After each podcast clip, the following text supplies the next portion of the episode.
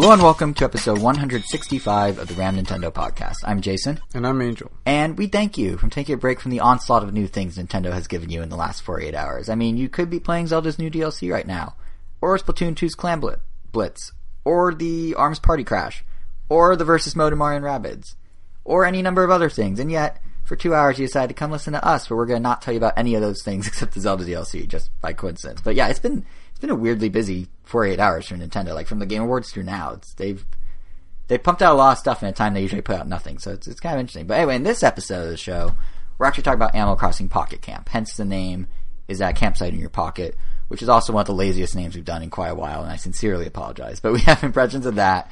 We also have impressions of the Switch versions of Doom and Rive Ultimate Edition and Worms WMD, plus kind of to what I was saying before about Nintendo, if you thought that'd be a slow period of time right now as we go into the holidays, it's really not, because not the Game Awards, there's also Bayonetta news, Mega Man news, indie game news, so we're going to run through all that. So anything I just said in that long list that you may be interested in learning specifically about, timestamps at ramtown.com for that. As anyone who listens knows, just go to the blog post. Otherwise, I think the only proper way really to start is to go to the biggest gaming event, not just since our last episode, but probably in the last few months, which is the Game Awards, the 2017 Game Awards. So we have impressions from someone who was live in Microsoft Theater, me, and from someone who watched it like the proper way with good cinematography and everything, which is you, Angel, on the live stream. So we obviously saw basically the same event, but we haven't really caught up much since the respective viewings we had. So I'm curious, what did you think of the show overall? I really like the direction it's heading in. I love that they incorporated some music at the end right before the Game of the Year award. I thought that was really cool. Makes me want to... That orchestra was great. A video game concert, just that much more. Right. I mean, we've had the Zelda ones, and they have those Game Live ones, Video Game Live. Although those are kind of... They're not as much as... Oh, no, yeah. No, yeah, that's so, yeah. We just... I don't know. Or at least the Mario one. But back to the show. I mean, the show was great. It's definitely getting better than every year. Yeah. I mean, than every previous year, but... Yeah, that's pretty much it. Yeah, I mean, hands down, I agree that it was the best. It didn't feel like there was as much fluff as before. And also, I mean, if I had to point out any downsides, I guess Conan... Like, just his appearance there. So, I mean, I'm a big Conan fanboy. It just felt lazy... Well, here's the thing. I think it was kind of... his jokes just fell flat with me, I guess. That's pretty much it. It felt like the old Game Awards a little. So let me explain what I mean. It's the Game Awards... Like, I agree it was the best one yet, but the Game Awards have gone through so many iterations. VGAs, VGX, the Game Awards. And during the Spike years, when it was the VGAs and VGX, I feel like they were trying very hard. And even the first couple years of the Game Awards, they're trying very hard to, like, be this award... They didn't really know who their audience was. They were trying to be, like, super mainstream. Like, they weren't catering to gamers because they didn't think there were enough gamers that would care, so they were going, like, kind of broad with it. And as a result, like, the humor, I feel like, kind of took a hit. Like, the show lacked confidence in its audience, so instead of being jokes by gamers, for gamers, about games, it was jokes at the expense of gamers that were kind of like, hey, guys, you guys aren't the stereotype anymore. It's funny, right? Which is fine, but there's only a finite amount of that before it gets cringy. And I feel like as much as I do love Conan, his Game of the Year bit when he was just kind of ridiculing the five games... at a very surface level, kind of fits the old mold of the Game Awards versus, like, the current humor. Like, I thought most of the show had really good humor, Conan aside. I mean, his shtick was fine, in my opinion. It's his Clueless Gamer bit condensed down to 2 minutes. But, like, the humor in general, like, Zachary Levi doing that whole bit about the, like, he can't open the envelope without microtransaction. That got a big laugh from the crowd in the theater, and that was not on the teleprompter. He improv down the spot, but, like, it worked because gamers get it. It's like an issue gamers face and they get it. Or like the that video that Bethesda did with the pre-tape of the like save single player gamers because they're endangered species now. That was something that, you know, if they put on Spike, half the audience would be like, what? But gamers get it, and it's relevant to gamers' current concerns about everything going multiplayer only and going to these big like evolving worlds and all that. So the humor I thought was really actually kind of on point this year, minus the Conan bit. As much as I love Conan. But yeah, that I guess, to me at least, kind of embodies the whole show. Like, the show felt very confident in itself. It knew who it was for. It knew who it was made by. Knew what they were trying... Like, it wasn't trying to, like, appeal to people that who knows if they'll tune in. It was literally, like, for gamers, by gamers, about games. Which was nice. I mean, I guess you, like... You saw it with the music, too. Like, in past years... You know, they had to bring in some sort of loosely associated music act to kind of be like, oh, this will draw people in. Like, you know, last year was Ray Shremmon and Run the Jewels, both of which Run the Jewels has Song and Forza. Ray Tremond played the Black Beetle in an arcade, quote unquote. So they kind of tried to do it, but this year, to your point about the orchestra, the only act they had that wasn't the orchestra was Phoenix, who literally had a song with chiptune and game sound effects in it anyway. So it kind of relates. But then the orchestra just filled out the rest and it was perfect. Yeah, they should have just had only the orchestra. I thought Phoenix, I like Phoenix. So I don't mind that they were there, but yeah, it felt a little out of place. It ironically felt more out of place now that the show is more comfortable in its own skin. Yeah. Which is kind of funny. But I did think the orchestra was great. My favorite moment of the night, hands down, was when they did Jump Up Superstar with what's her name? Kate Higgins. Yeah, of the original singer, the voice actress of Pauline. And I expect her to come out, so that's kind of cool. And I have no idea if they will ever perform it live like that again with her. So it was really cool. At least the one time, maybe more in the future. But yeah, I tweeted this, but I had the biggest, goofiest grin on my face during that entire performance. It was like, oh my god. Now I know what Disney nerds feel like when there's a special Disney. And his moment. Default face is a goofy grin. So imagine that Joker size or something. Yeah, yeah. It was a big goofy grin. But yeah, I just feel like this year they did a good job. Perhaps the biggest sign that this award show finally is coming to its own is when people got quote unquote political during it. All the politics were about actual game industry issues. Most awards, you go to the Grammys, you go to the Emmys, and it's oh, blah, blah, blah, I don't like the president, or blah, blah, blah, blah, blah, this is this injustice in wherever, or, this, that, or next thing. But here it was the Zach Levi microtransaction thing, like I said a moment ago, or the guy from Epic Games rallying for crossplay and basically throwing Sony under the bus on stage, or perhaps most memorably the director of A Way Out, Joseph Farré, going crazy long off script rant into loot boxes and dissing his own game's publisher, EA. That's the type of stuff that a few years ago I feel wouldn't have happened at a game award because it wasn't an established thing within its world where people were, for gamers, by gamers that are comfortable, appealing to gamers. But now, more so than ever, is they just went all in. And it's actually, the Joseph Farré thing's it was something. I mean, it was certainly something. For those who didn't watch the Game Awards, this was probably the most talked about thing that came out of it in terms of, moments on stage. And it was, he was very, shall we say, passionate about his game and about the game industry. And, Joseph Farré was given a chance to chat about Jeff Keighley about it, and instead of sticking to his talking points and being this game has this, that, and the next thing, and here's a cool thing about Way Out, which isn't kind to Nintendo, but cool in general, you get 2 copies of the game, because it's co-op only, so literally if you buy one game at regular price, they will give you a game to give to a friend so you can play. That's something he was supposed to highlight during his spiel, but instead he kind of went on stage and yelled about EA and said the Oscars suck, and well, he used different words than that, and just sort of tore into things and Jeff Keighley kept trying desperately again back on talking points, and he kept spiraling further away, and it was incredibly entertaining, but I felt kind of bad for the team. Poor Jeff. Yeah, I was saying 3 rows from the production, from that little side stage, and all the production people behind the camera were freaking out. They're looking at their phones, looking at each other, what we do. I think his PR handler was there too, and they just kind of shrugged. It was something, but I think Jeff did handle it well, to his credit. He's really good at... There are a lot of developers that kind of got lost in their thoughts, and he was able to bring them back on. But maybe even EA doesn't even mind. I mean, what he essentially did was he threw them under the bus about loot crates and that whole Battlefront controversy, and then immediately turned around and said, but they're great publishers, and they're great for game makers, and da-da-da. It's if you had to, as a company, address something head-on, a bad PR situation, and then spin it into something good, having a dude literally be you guys suck for this, but you guys are awesome for that, is probably the best way, because he sort of shifted the narrative a little, potentially. So, I don't know.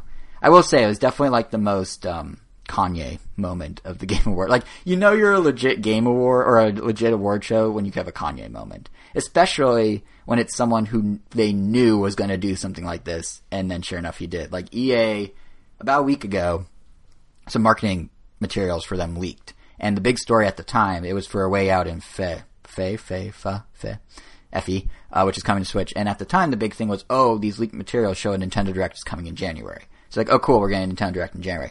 But buried at the bottom, which only now is more significant, is the following sentence. Joseph as a personality is a plus. His passion is great, but need to watch out for controversy. And sure enough, as the prophecy foretold, they then had their controversy, a week, 2 weeks later. So... yeah, he is. He was definitely the Kanye moment, but yeah, I feel like it makes like kind of a more legit award show as a result, which is actually something that kind of bothers me with people's feedback of the show online that I was reading.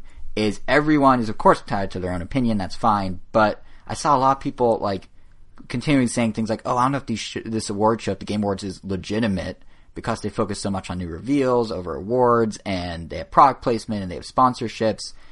But I don't know, like when you see Eiji Aonuma get that excited about winning Game of the Year for Zelda, or the voice actress from Hellblade literally shaking and like almost in tears when she won the award, or even when you have Justin Trudeau, the Prime Minister of Canada, tweeting congratulations to Cuphead for winning, like it feels to me that means the rewards actually are legit. Like, ultimately, it's the people nominated and those who win who will find it impactful. And if they do, guess what? Your award show's now legit. Like, that's all it takes. You can say, you know, you go here and there about, or this and that about commercialism in the awards. And I agree, there's something to be said for that. But I thought, you know, even with Jumanji and all that. But I thought for the most part, like, if the people value the awards, if Carol Shaw gets up there and is generally, you know, genuinely, like, moved that she got an Icon Award for her single-handedly coded game. That's pretty cool. Yeah, more power to her then, right? Like, more power to the award. I like those little history lessons, like the one they had a few years ago for Sierra. Yeah. I mean, those segments are great. Mm-hmm, mm-hmm. And that's the thing, is you need money to power those, and that's why I think all the sponsorship stuff comes in. But I know that you, in general, have felt for a while, because we talked about this before the awards, that, like, it might not be gamey enough for talking about, like, it's kind of inward facing. Like, what would your ideal game award be? Like, what would you take out from what we saw? Because there is some stuff that's my ideal award out, show, like, or your ideal like video game award show. I have no idea. That's a tough question, because it's one of those things where you know what you don't want. So what don't you want? Besides Conan, which I know you don't want. It's really just Conan. Just get rid of Conan. The most what is that word? Most influential gamer, or that most... Luckily they put down the pre-show. This trending gamer. Yeah, trending gamer. Like, that seemed kind of a weird throwaway award. Yeah, I agree. Especially because it's a popularity contest. I mean, a lot of award shows are. You can argue Teen Choice Awards are. But I mean... Our American Music Awards are. But I mean, that in particular. I mean, like, what would the equivalent of that be for, like, the Oscar, like, most active actor or something? Favorite actor, I guess. Yeah, just favorite actor. Not even best actor. It's just favorite. I think they know... But there's, like, no real way to... I guess properly award like a specific gamer unless they're part of a team or a tournament or something, because they get those awards. But that's also... But why necessarily would you? No, I know. But I know that, well, gaming is just in a very, very unique situation, because it's not like... I mean, we have sporting events and they have their own award ceremonies usually held within just that. But then we also have our films and that have their own awards. But this is like the only genre where we have... It's both passive and active and competitive, and they're trying to combine it all into one. Like, it might just be too much for them to try to cover. Maybe they should. While I do like just about games. While I do like best sports esports team, I feel like I don't know. I almost want to say like that should get its own place in time to get awarded. I don't know. Well, I think as leagues come into their own, it will. Like, you know, Overwatch League just launched. This past week. But I mean, but I feel it's also important to put them there so that you can get people into esports. Yeah, just more, like know that it's a thing, because I mean, it's still not the most... I mean, unless you're already in the scene, most people probably wouldn't even think about it. Yeah. So, yeah, it's... So focus more on games versus gamers. I mean, what's your take on, like... Because I remember before you... So you were, just to fill people in on the backstory of our lives here, you were... every time they announced a presenter, you text me with, like, yay, this one's good, or no, this one's not. Like, what was your criteria in your head for that? Like, because, I mean, there is something to be said that some people make more sense than others. Like, in past years, they've had random celebrities. This year, I thought mostly... They did a great job of finding people that do have direct connections to games. I mean, Zach Levi runs the Nerd HQ, which has been a huge thing that game companies have been involved with for a while. You know, Felicia Day has a lot of stuff going on, more tabletop game stuff, but stuff. Aisha Tyler, obviously Ubisoft's press conference for like 5 years in a row. So most of them tied in, but there were some that didn't, like the whole Jumanji segment. Although they tried. In the Jumanji segment, they kept being like trying to, oh yeah, well I was in Spy Hunter. Yeah, well I did Brutal Legend. Yeah, well I'm standing next to the two of you. Like, they tried, but yeah, was there anyone that... Well, do you feel like it should be more industry people and less star power, or... I don't know. Industry people, I would have to say. Because, I mean, there were some this year. They didn't... That presented, like, actual industry people, and I thought they mostly did well. Like the only awkward people were people whose teleprompters froze on them, which no one on the stream could see. No, it's definitely better than last time for sure. Yeah. I mean, it always seems like it's getting a little more and more industry, or at least closer to it every year. Mm-hmm. But I don't know. I couldn't tell you what I would want fixed exactly. It's almost like when you see it, you know. Yeah, it's like what do I want in my ideal Smash Bros. Game? It's like I have no idea. Like just you need them to show you what you want. Yeah. Yeah, I will say, I think there's room for like I don't mind the celebrities because from my perspective, they also could have done without Zachary Levi. I just don't like him, but that's a personal issue. Yeah. That's a you problem, not a them problem. I mean, he hosts subpar parties at Comic-Con. Subpar. Yeah. Do you remember the last one? No, you don't because of how much you drank. It's not subpar. It's pretty subpar.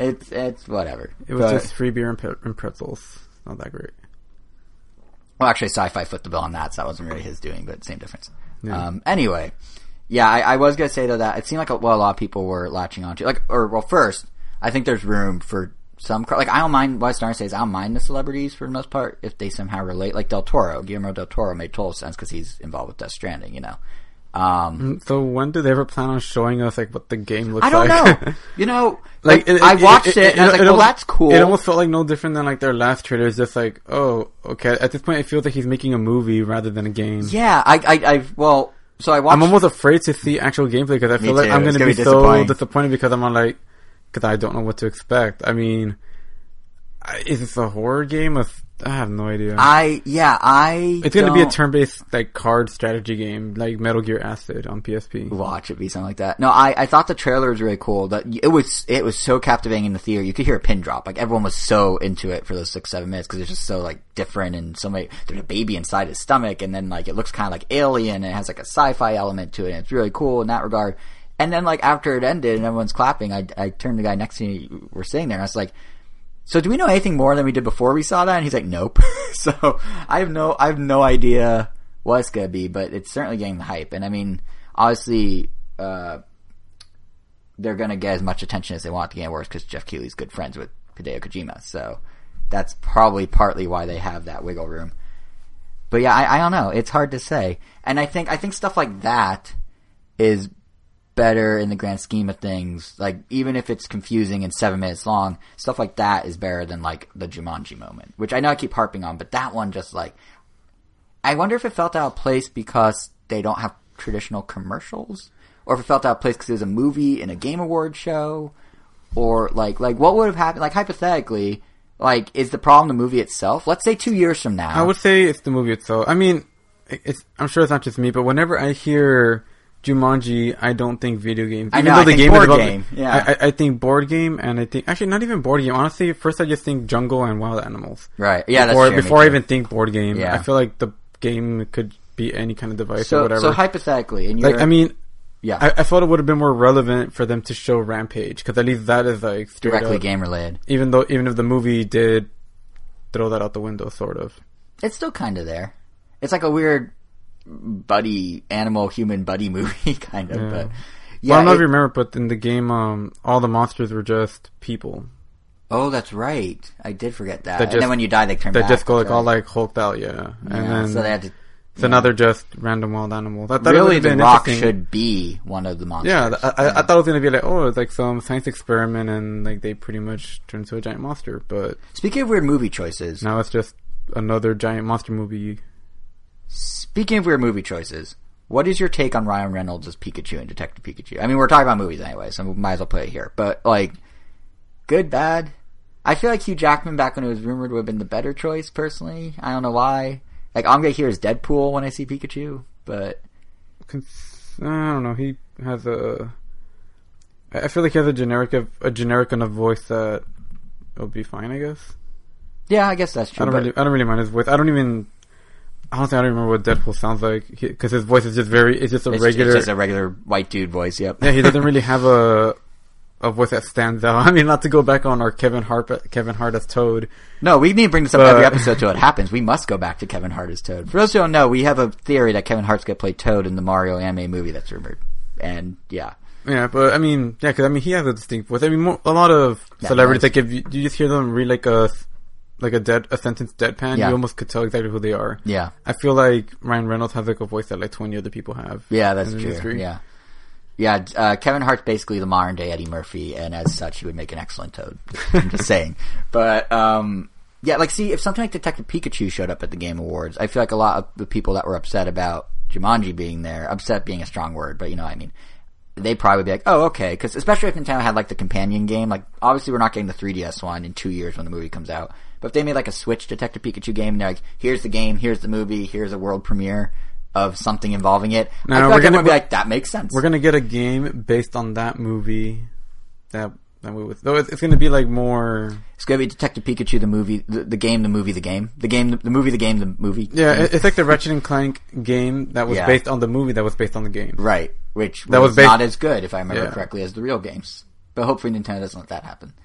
But yeah, I don't know. Like, I guess the point of bringing up Jumanji and possibly Detective Pikachu and all that is just kind of, from my perspective, this whole thing about, like, the commercialism of the Game Awards. Like, they have to walk a fine line between advertising that works and advertising that doesn't work. And ultimately, for the people that are saying, like, oh, it's not legit because they have these ads or these weird, not quite gamery things like McDonald's or whatever, or eBay. Doesn't every award show have That's the thing. Ultimately, they have to recoup the cost, and every award show does it. They just have proper commercial breaks. So either you have a proper commercial break, or you just accept that these things are going to be mixed into the show, because these things and the money they're paying to be there are what makes the show possible in any shape or form. So you just gotta suck it up. Like, people that are saying, like, oh, it's, you know, you can't just throw in Jumanji after giving an industry award. It's like, yes, you can, because that's no different than doing an in memoriam Fade to Black and then cutting to a commercial for Burger King.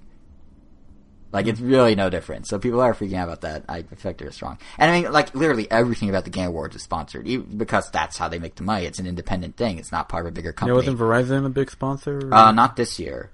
But they had eBay doing essentially infomercials in between parts of the show where it's like, hey, right now you can get this monitor for 2/3 of this or, you know, like 2/3 off. But even the after party, something that you would be like, oh, that wouldn't be sponsored. Nope. That too was sponsored. So the after party, which, I managed to wiggle myself and two people into without being on the list, which is a humble brag that absolutely no one cares about, I realize. That was entirely sponsored by McDonald's. Like, really? Everything. So you walk in, and they're serving burgers and fries and McCafe on one side from trucks. Then they have open bar on the other side with beer and wine. And then randomly at like 10:30, like an hour and a half into the after party, they trot out Charlie XCX, who performs like 5 of her biggest hits. And then she leaves and then the party continues. It's just like, none of that would have happened, be it eating cheeseburgers or seeing Charlie XCX, without McDonald's filling the bill. Like, this is what I mean, like, this entire award show is sponsored because it's independent. Like, last year, they didn't have an after party that was more public-facing like they did this year. So, well, public-facing is strongly worded. It wasn't public, but it's certainly more present than last year. I'll put it that way. So yeah, it goes to show that, like, you need sponsors of any sort to be able to do, like, any level of stuff with this award show. So just, you know, suck it up, people, is I guess what I'm saying. Yeah. I mean, I'll say this, those tickets look nice. Wait, the award show tickets? Yeah. Fun fact, mine was a printout. Those were given out to PSX people and proper invitees. Anyone who bought it online like I did, you just get printed. Well, those tickets that those people got were nice. Yeah, well, you know what? My wristband to the nice after party... gold foil looked super, super fancy. My after party wristband says Game Awards on it, stitched in strings, so I'm going to pretend that's equally nice, because it's really all I have. It's my only swag from the show, so I'm just going to... That and videos of, like, Jump Up Superstar from my seat. But the counter-argument to people who are saying, like, the... advertising maybe is too strong is I guess they can try and get more game companies possibly to jump in. I mean, they were all there, but maybe even more. So like I thought what Nintendo did this year was really smart. They were running ads throughout the night for Switch third-party games that currently can be picked up and appeal to core gamers. You know, stuff like Rocket League and Xenoblade and Skyrim. Actually, Skyrim was kind of funny because it got applause in the theater when the ad aired, because they had so the main stage has one screen, then they had two side screens showing the live stream of what you were watching in front of you. So Switch, the Switch version of Skyrim aired, and then everyone started clapping. And it was like, wait, they know it's it wasn't even the first commercial. It was in a block of commercials. So it's not like anyone was confused. I guess people just really like Skyrim and or Switch. I don't know. But I thought that was kind of funny. But anyway, so maybe they could do more like that where, you know, in the case of Nintendo, they're going right after the core gamer audience. It's like, here's games you may like on a system you may want, and they're all available right now. If they do something like that, maybe if more companies do that, that's the way to go. Who's to say? But anyway, Beyond just ads, beyond the show itself, of course, were the reveals, which power a lot of the show and presumably help foot the bill along with ads. And in a bit of a conversation transition here to the games themselves, I really like this year's reveals. Like, Death Stranding was interesting to watch, but in general, I thought it was a really strong year. Any that really caught your eye besides, obviously, Death Stranding's confusion, but anything else jump out at you? Zelda was interesting. Well, yeah, we'll get to that in a sec, but non-Nintendo maybe, because we're definitely diving into the Nintendo ones. Bayonetta 3 was interesting. Okay, that's also Nintendo. But, I don't know, nothing else, I guess. Oh, really? I thought, like, because for me, I don't know, like, I thought the new game In the Valley of the Gods, I think it's called, the new game from the Firewatch people, like, graphically looked really cool. I thought Dreams, the Mia Molecule game for PS4, looked really nice. Looked like a natural evolution of Little Big Planet, kind of. Like, just taking the idea, you kind of build your world and just really ramping it up. I really like the name of the new game from the Payday guys, GTFO, which is kind of clever and adds strictly a co-op game for four players. There's no single-player component. So that's kind of interesting to see how that's going to shake out. Soul Calibur 6, if that comes to Switch. I mean, it was rumored before the show that was going to be there, and it was. And it's running Unreal Engine 4, I believe, so it could, in theory, come to Switch. And if it does, maybe that means Link. I don't know. But, like, I thought overall it was a strong year for reveals. I mean, games that I know people would be excited about, but nothing for me. Like, not even Soul Calibur 6. I never really... Never really played Soul Calibur? Never really cared for it. Or never... I never enjoyed the gameplay style. I just didn't really find it fun. That's fair. Even with Link in it. That's fair. Well...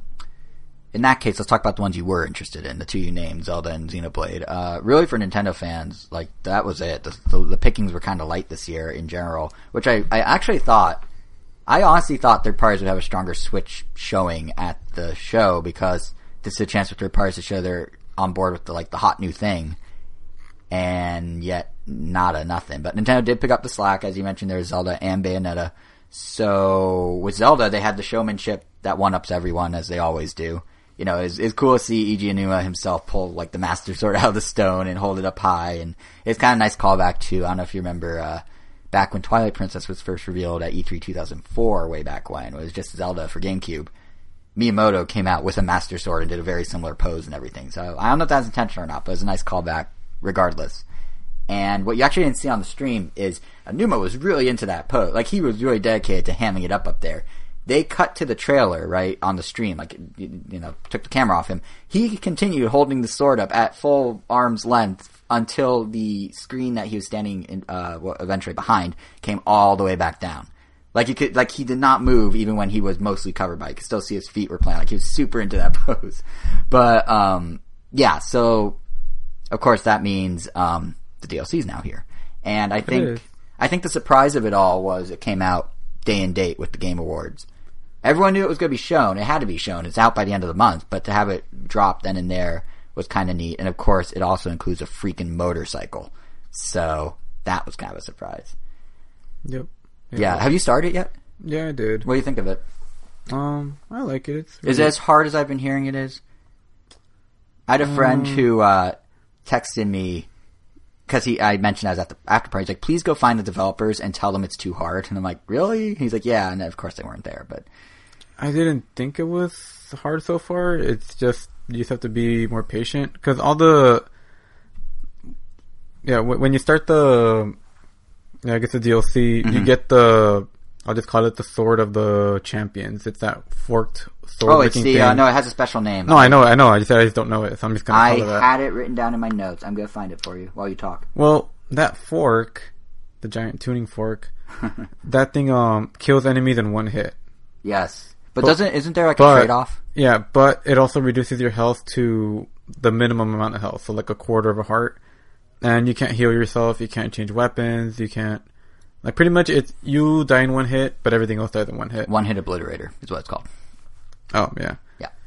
And when you start, you have to go to 4 temples, but to access those temples, you have to kill the camps of enemies that are around those temples. So it's just a matter of just taking it slow, trying to take them off one by one. Right. But, I mean, if you go rushing under, you're definitely going to die tons of times. And those temples slowly, as you beat them, if I'm not mistaken, that's what teaches you the backstory of the champions, and that's the whole... sort of. Point, I mean, right? The ones I've beaten so far didn't really tell me much. Because I know over the course of... It's like, I mean, it was pretty much just like a shrine, just like a regular shrine, slightly longer. And the first one I did, didn't really... I mean, they just had a bunch of Guardians in there that you could just kill in one hit. Mm-hmm. Because even though you could only use it twice back-to-back, if you wait like 4 or 5 seconds, it recharges. So it's basically infinite kill in one hit. Mm-hmm. So it's really fun. It's really fun to use it, but I just wouldn't call it hard. Right, okay. Maybe he wasn't using it, and that's why he was struggling. Well, you have to use it. If he's listening, I guess we're calling him out for being bad at games. But well, I mean, I don't know. Maybe he just tried to go faster. Yeah, from my understanding, maybe it's not the temple, but I know one way or another, there are plot points that you learn about the champions in more detail. Yeah. So, and also the motorcycle, of course, which officially is called the Master Cycle Zero. And actually, it looks pretty cool. Like, I like, conceptually, it's kind of neat. You get to basically ride anywhere you want across the train. It could go up hills and everything. But what's a little perplexing to me about it is what you're supposed to use it for. Like, you only get it after you beat the new DLC, meaning essentially once you beat the full game, right? And you're then free to use it to explore Hyrule, but for what? Like, if it's for Korok seeds or hidden shrines, you kind of need to go slow and meticulous, and the motorcycle is the opposite of slow and meticulous. It's about fast and fun. So unless you're just joyriding, or maybe you're using the motorcycle to go to a place on your map that your previous step history shows you haven't really explored, but at that point, why don't you just warp there? I don't know. Like, it's really cool. And it's like a cool zany thing, and I love when Nintendo does cool zany things. I'm just not sure what I'm supposed to do with this specific cool zany thing, that's all. But I really like the, like, design-wise, it's really cool. I mean, it looks fun to play. It's just, I don't know what it does. It seems to fall in line with their other games where, like in Mario 64, for example. Sure. If you 100% Mario 64, you get the wing cap at the top of Peach's castle. Mm. What can you do with it?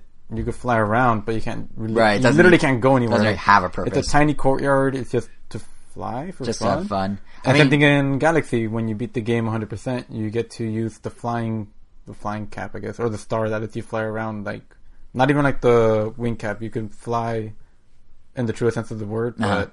Again, to nowhere. Yeah, but there's like nothing you can unlock. So I guess it's just a reward for getting that far. It's just a toy. Yeah, I mean, it does look fun. It's literally just a toy. And like, we really should have seen it coming, honestly. I mean, back at GDC, Nintendo showed concept art of a motorcycle for Link. Aonuma and the director of Breath of the Wild, whose name is escaping me at the moment, they both are motorcycle riders, and that's kind of where the inspiration came from.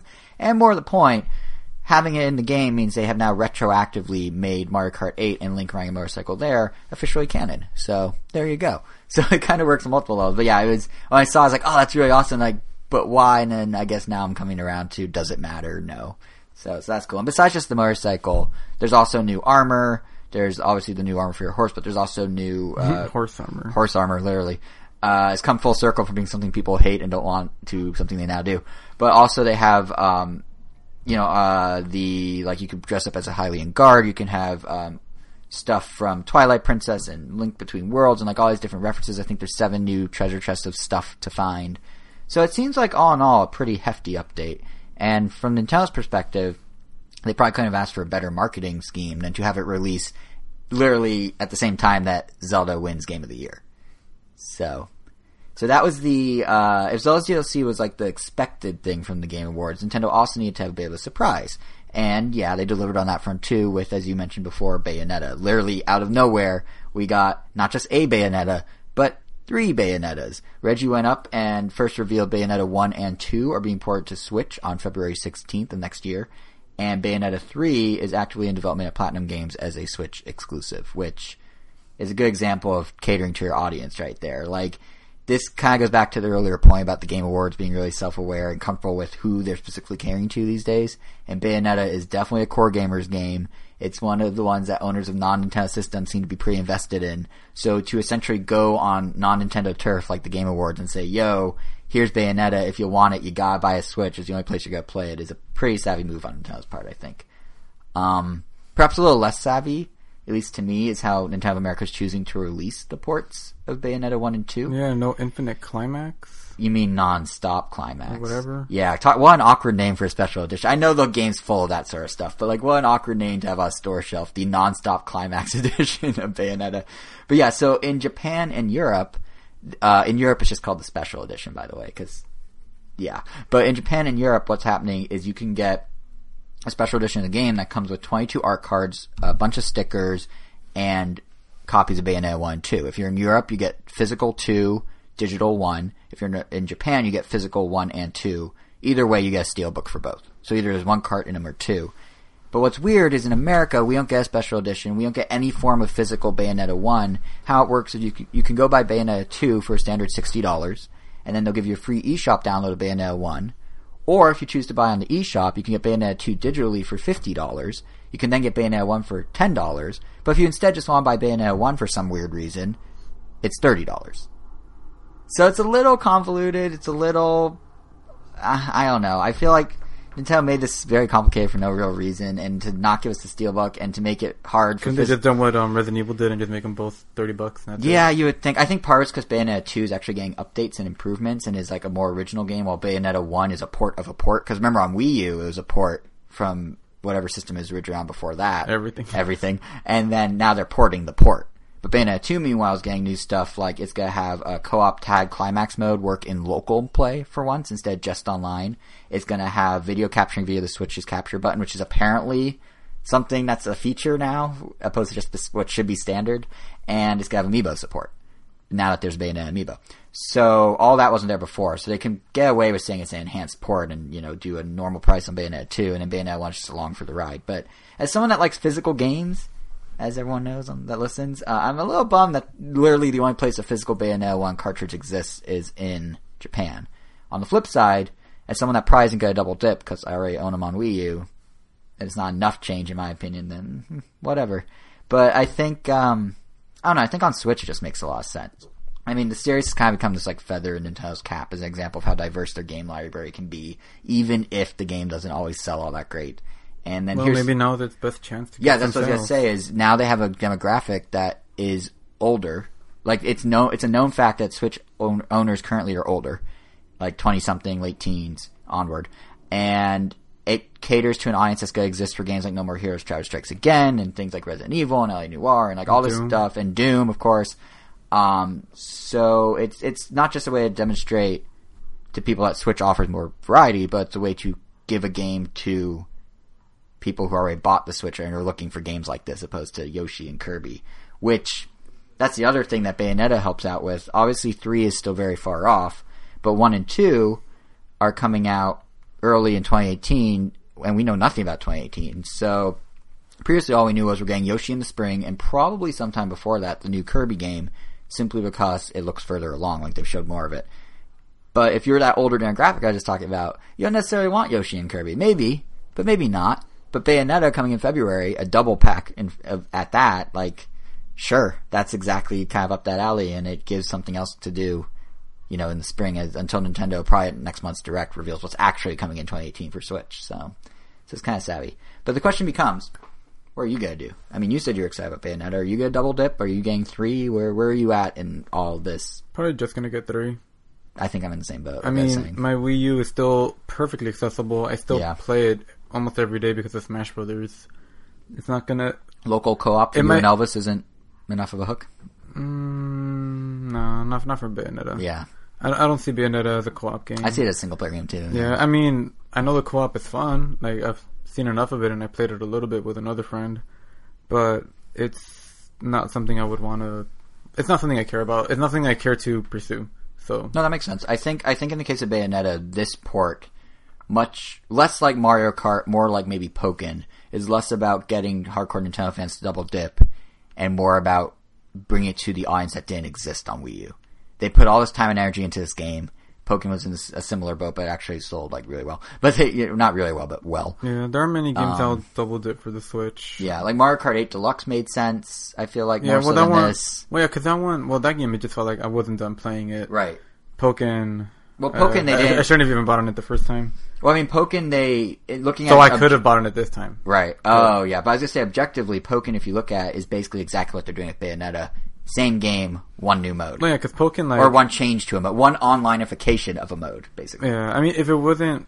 Yeah, I would totally get Pokken. I still want Pokken. Yeah. They finally got around to making that mode I want actually online against other people. Mm-hmm. So... Tag Battle, right? Yeah, Tag Battle, which is... the mode that I really am most interested in, but it's still not worth $60 if I hadn't already bought it. Right. Because, yeah. Right, which is basically the Bayonetta bucket. Like, for anyone that didn't buy Bayonetta 2 with 1 included on Wii U, whether they owned a Wii U or not, here it is better with an online mode that previously was local only. So do you think we're gonna get a Metro Prime? Oh wait, no, other way around. It's a local mode. It's an online mode that's now local only. But what? So with this bundle from Bayonetta, I think we're going to get like a Metroid Prime Trilogy update. I would be shocked if we didn't. I mean, everything's already motion control mapped from the Wii version. If they did an HD remake or HD upres even, just throw it on the eShop. That'd be nice. It'd be really cool. I think it'd be smart of them to do, but... I'll definitely double dip on that one. Yeah, it's been long enough that I feel like it could get away with it more so than, you know, if it was like something like Nintendo Land, but now with local wireless multiplayer or something. Yeah, first GameCube game on the Switch. Yeah, by way of Wii, because it'd probably be the Wii one. Yeah, basically, yeah. Yeah, well, Wii was basically a GameCube with a waggle remote, so, you know. But yeah, I think... I'm excited for Bayonetta 3. I think they obviously didn't show any footage of real gameplay, but they've again changed her hair. The moon has a crack in it that looks like the number 3. That's convenient. And yeah, it looks fun. So, I mean, you know, conceptually, it's gonna be fun, I'm sure. So, we saw basically nothing, but it's cool that they... showed it in any capacity. But yeah, in terms of Game Award news, besides the Bayonettas and the Zeldas and, you know, our talk about the awards themselves, that's pretty much it. Like I said earlier, I honestly thought we'd see more third-party stuff at the show, but obviously that didn't happen. Unexpectedly, though, we did see some third-party Switch announcements outside of the Game Awards in the days leading up to it. Some there's not much to say about, like Shin Megami Tensei 5 confirmed for the West. That's cool. I mean, I think it was a given it was coming, but nice. The Switch is turning into a JRPG machine. That's good for fans of that genre. Great. But then you've got others where there is something worth mentioning because we have a bit more information, really. Namely, the return of the Blue Bomber himself with Mega Man 11, which... I think the fact this game exists, Mega Man 11, is more interesting than how the game looked itself. I like the look. You don't like the look? It just reminds me of like New Super Mario Brothers. It reminds me of my number 9. Yeah. This is Capcom clearly saw like what happened, what my number 9 was supposed to be, and what it turned into, and then went, you know what? Let's do that correctly, and now here we are. But without Inafune. Yeah, without Inafune, but with a team from Capcom that seemed to really understand what Mega Man's about, based on all the interviews I've read and stuff. Like they seem very dedicated to making a proper game. I think you're right though that it is a big. It's almost a bigger deal that exists at all. I mean. Basically, after how many years has it been since the last Mega Man game? 8, yeah. And it's nice to see that for the 30th anniversary, Capcom decided not to simply ignore the franchise and actually do something. Did you see the video where they announced it? Yeah, the live stream. Yeah. I thought it was funny how like look at all these like Mega Man games like between these years and then there's just a huge gap. Then there's like 8 little mile run where there's just nothing. Yeah, which I feel like was them sort of winking and nodding to the whole thing, but it was still like they knew what they were getting into as soon as they. To make a timeline. Yeah, and I mean, the my number 9 comparison, as much as I hate to keep making it, it does, like, at a glance, Mega Man 11 is what my number 9 wanted to be. Like, it's a true Mega Man game, it's like true Mega Man gameplay is what I'm trying to say.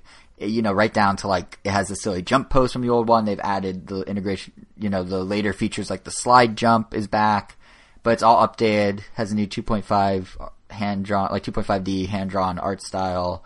Mega Man himself has a slightly new design, but still very much the classic one. They just kind of tweaked his proportions. You still got the 8 Robot Masters to defeat, which you can do in any order, just like in a real Mega Man. But now, when you do so, not only do you get a new power-up, but you actually get a drastic visual change on Mega Man himself. So that's kind of a new thing.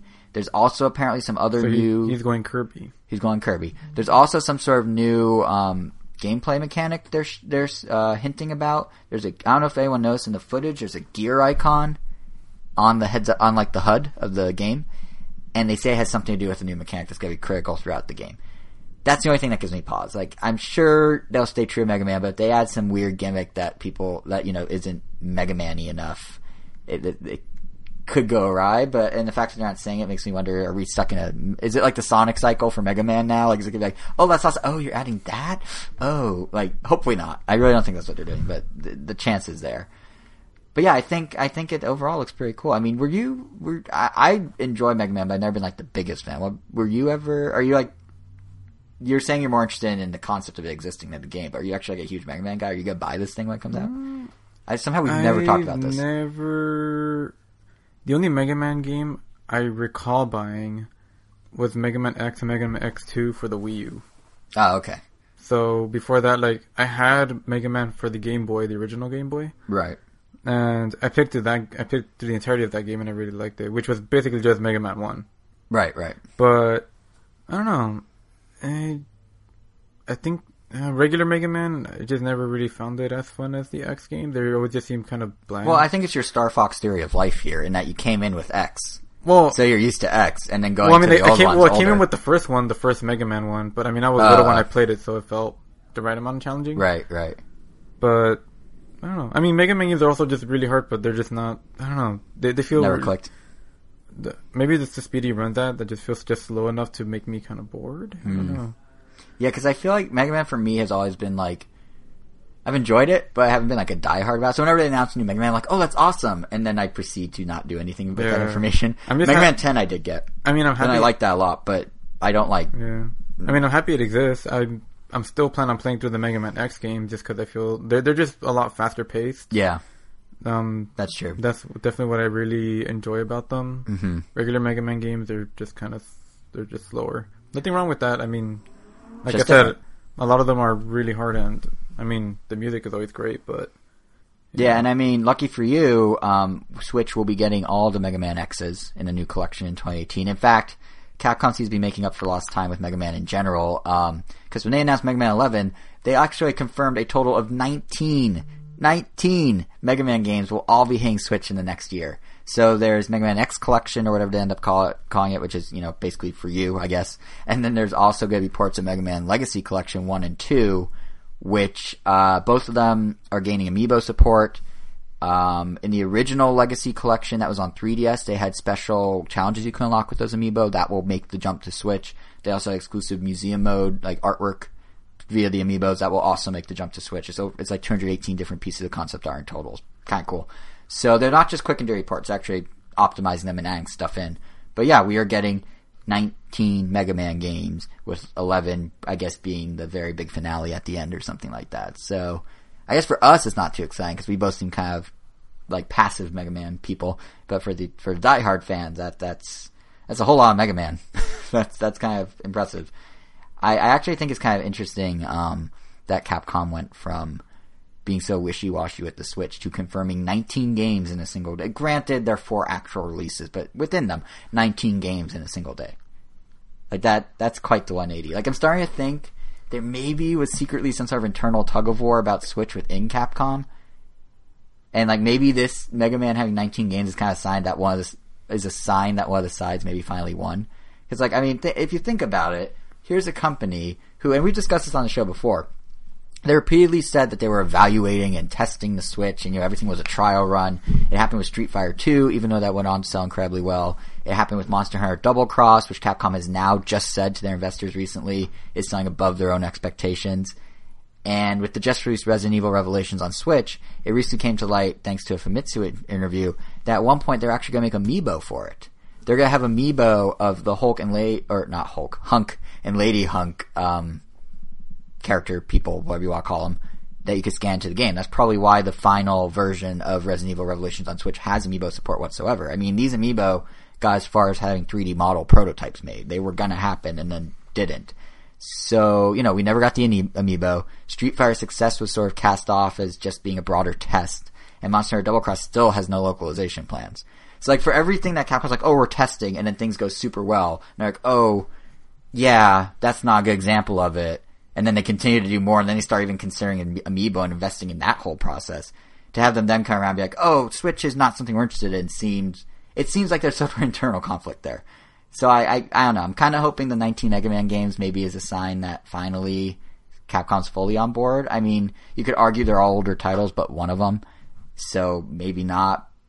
But whoever seems to be pushing back against Switch within Capcom, at least in my opinion, maybe has caved at this point, which, at least I hope that's the case, and that would be nice, because Capcom, up till recently, was such a big supporter of Nintendo, and still is on 3DS. That's so weird.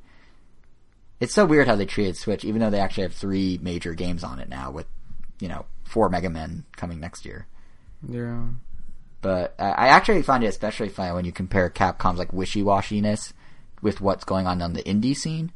Because over the last month or two, 2 separate small-scale game companies have pledged to support the Switch. You have Limited Run Games and Strictly Limited.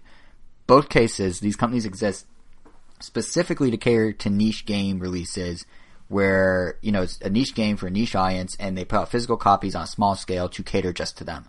Like, Limited Run is literally going to release only a few thousand copies of existing eShop games as physical releases. And then Strictly Limited is also doing small-time releases, but theirs is a little different in that they're actually working to get new content to Switch as these small physical releases, including, I don't know what will be, but it might be interesting because I know you like Wonder Boy. There's some mysterious old game from the creator of Wonder Boy that they're now going to kind of bubble back up as a special limited release on Switch, like a limited physical release. So, could be cool. I don't know what it is. They haven't said, but could be cool. But the thing I find funny, and the reason I bring it up in relation to Capcom, is because, again, Capcom's decision to not back the Switch up until, like, this week with Mega Man, it's just so weird. If you have these small-scale publishers finding success with niche titles on a platform that has a limited, albeit growing, audience, I don't understand how someone like Capcom thought, as a big publisher with mainstream releases that appealed to a large audience, why would they think people wouldn't buy it?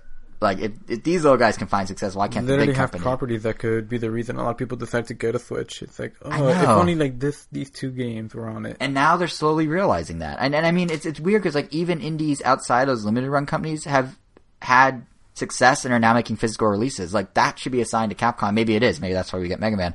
But that you would think would be a sign that, oh, hey, there's real demand here. I mean, Overcooked, you raved about that game a few months ago here on the podcast. Physical release coming in February. Shantae Half Genie Hero, physical release coming in 2018. So if Capcom needed, like, proof, there's that, and then there's these ongoing indie stories of these games selling so much better on Switch than anywhere else. Like, the latest crop of them includes Cat Quest, real game, Cat Quest, outpacing its sales on Steam and mobile in the first 2 weeks on Switch. And then the bigger number is SteamWorld Dig 2 has sold nearly 10 times as many games on Switch as it did on Steam. 10 times. That's a large magnitude of difference. You know, games on Switch are doing well. When last I checked today, Minecraft is in the last spot of best-selling games. Yeah, and in Europe... It's literally about to be pushed off. And in Europe, Rocket League, number one eShop game for all of November, ahead of any Nintendo games. Wow.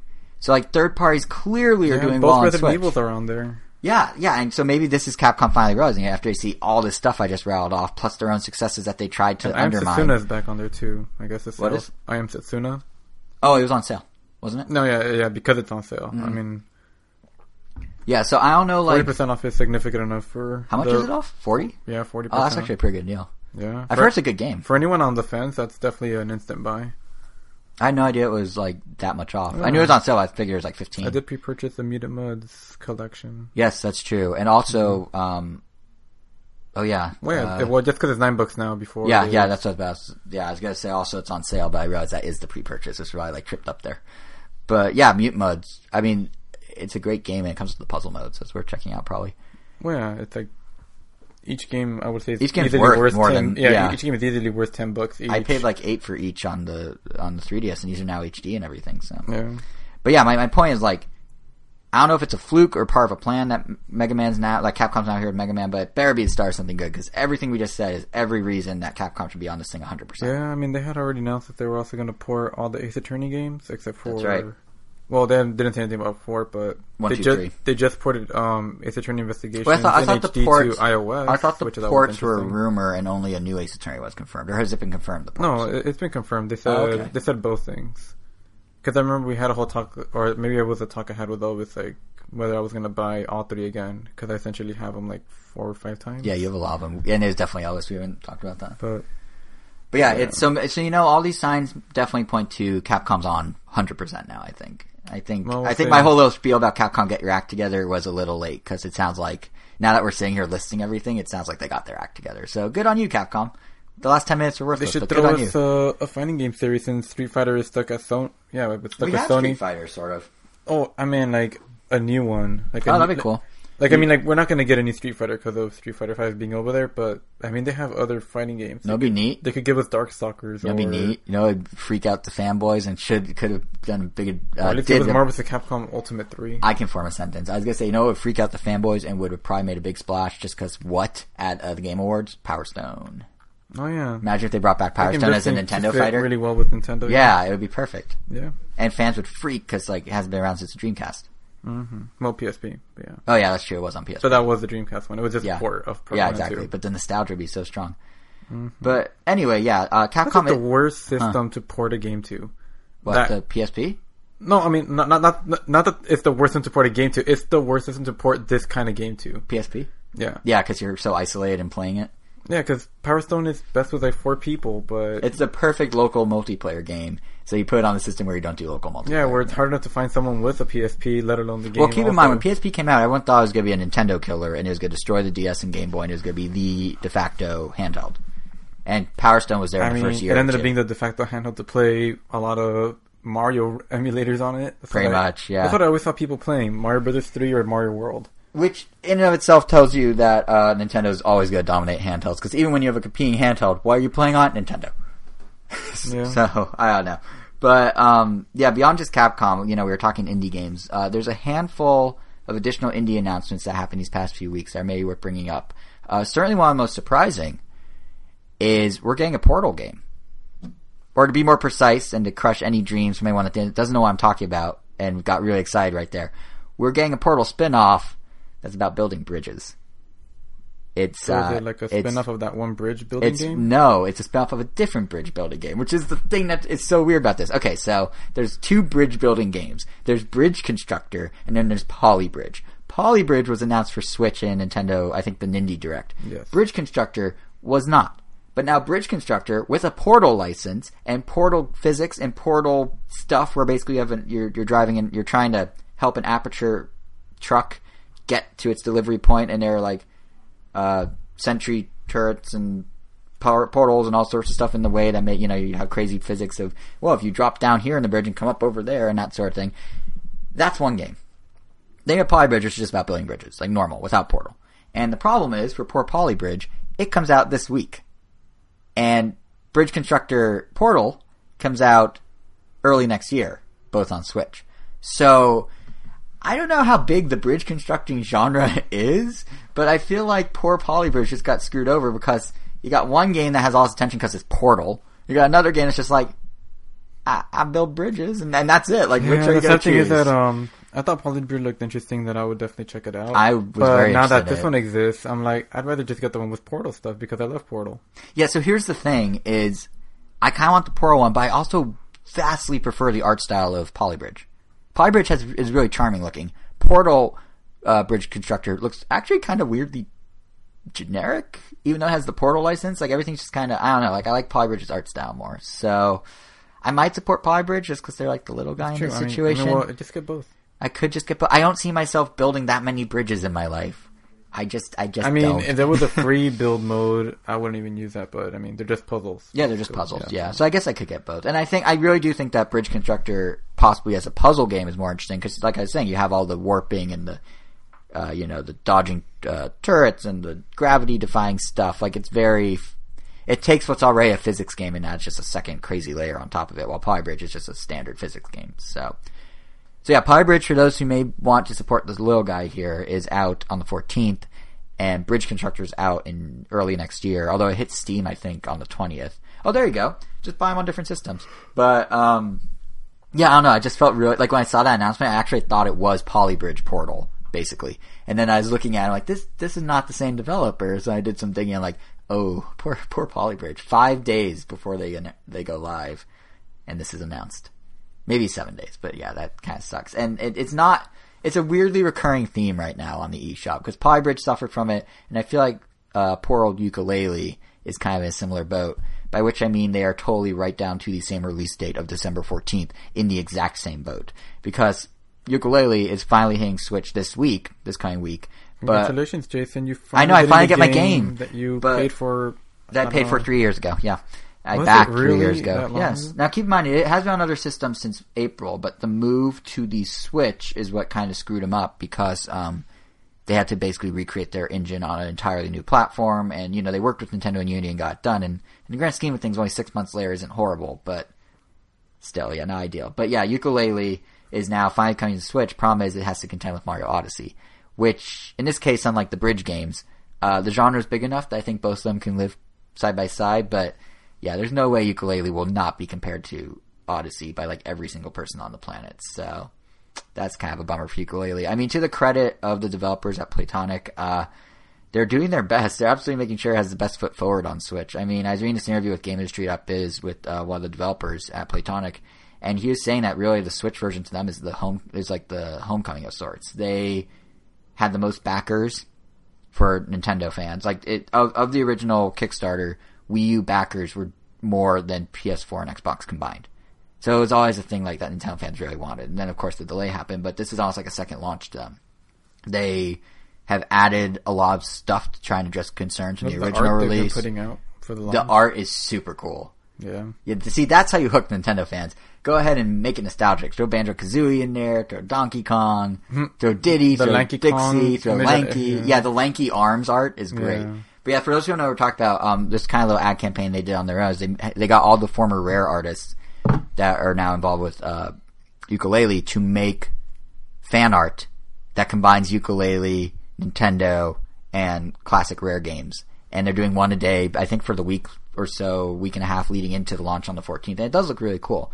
But beyond just that, though, the thing that I think they're trying to do that's actually kind of admirable is they're taking criticism people had about the original version on PlayStation 4 and Xbox, and they're actually trying to fix it. So, like, they've adjusted the camera system. The third-party camera is now, or third-person camera is now totally controllable. They have added single Joy-Con support for multiplayer, so you can do multiplayer off one Switch. They've added a custom achievement system. They've added, specifically because fans called it out, the ability to skip cutscenes, the ability to tweak audio settings, the ability to fast forward through text, more easily found content in the hub world. Like, more easy, moves are easier to learn because they're basically doing what Mario Odyssey does, where you just have a start menu that has a whole move index there to browse. Like, they are really trying, it seems, to address everything people thought was problematic about the original version and sort of do right with Yooka-Laylee on Switch. So this is, in many ways, the definitive edition. We'll see if they pull it off, but I think it's admirable that they're trying. Like, I think they could just throw it out there and be like, whatever, but they seem to know that the Nintendo fans are the ones that are really going to be into this or not, so they're doing their best, is what I was trying to say there.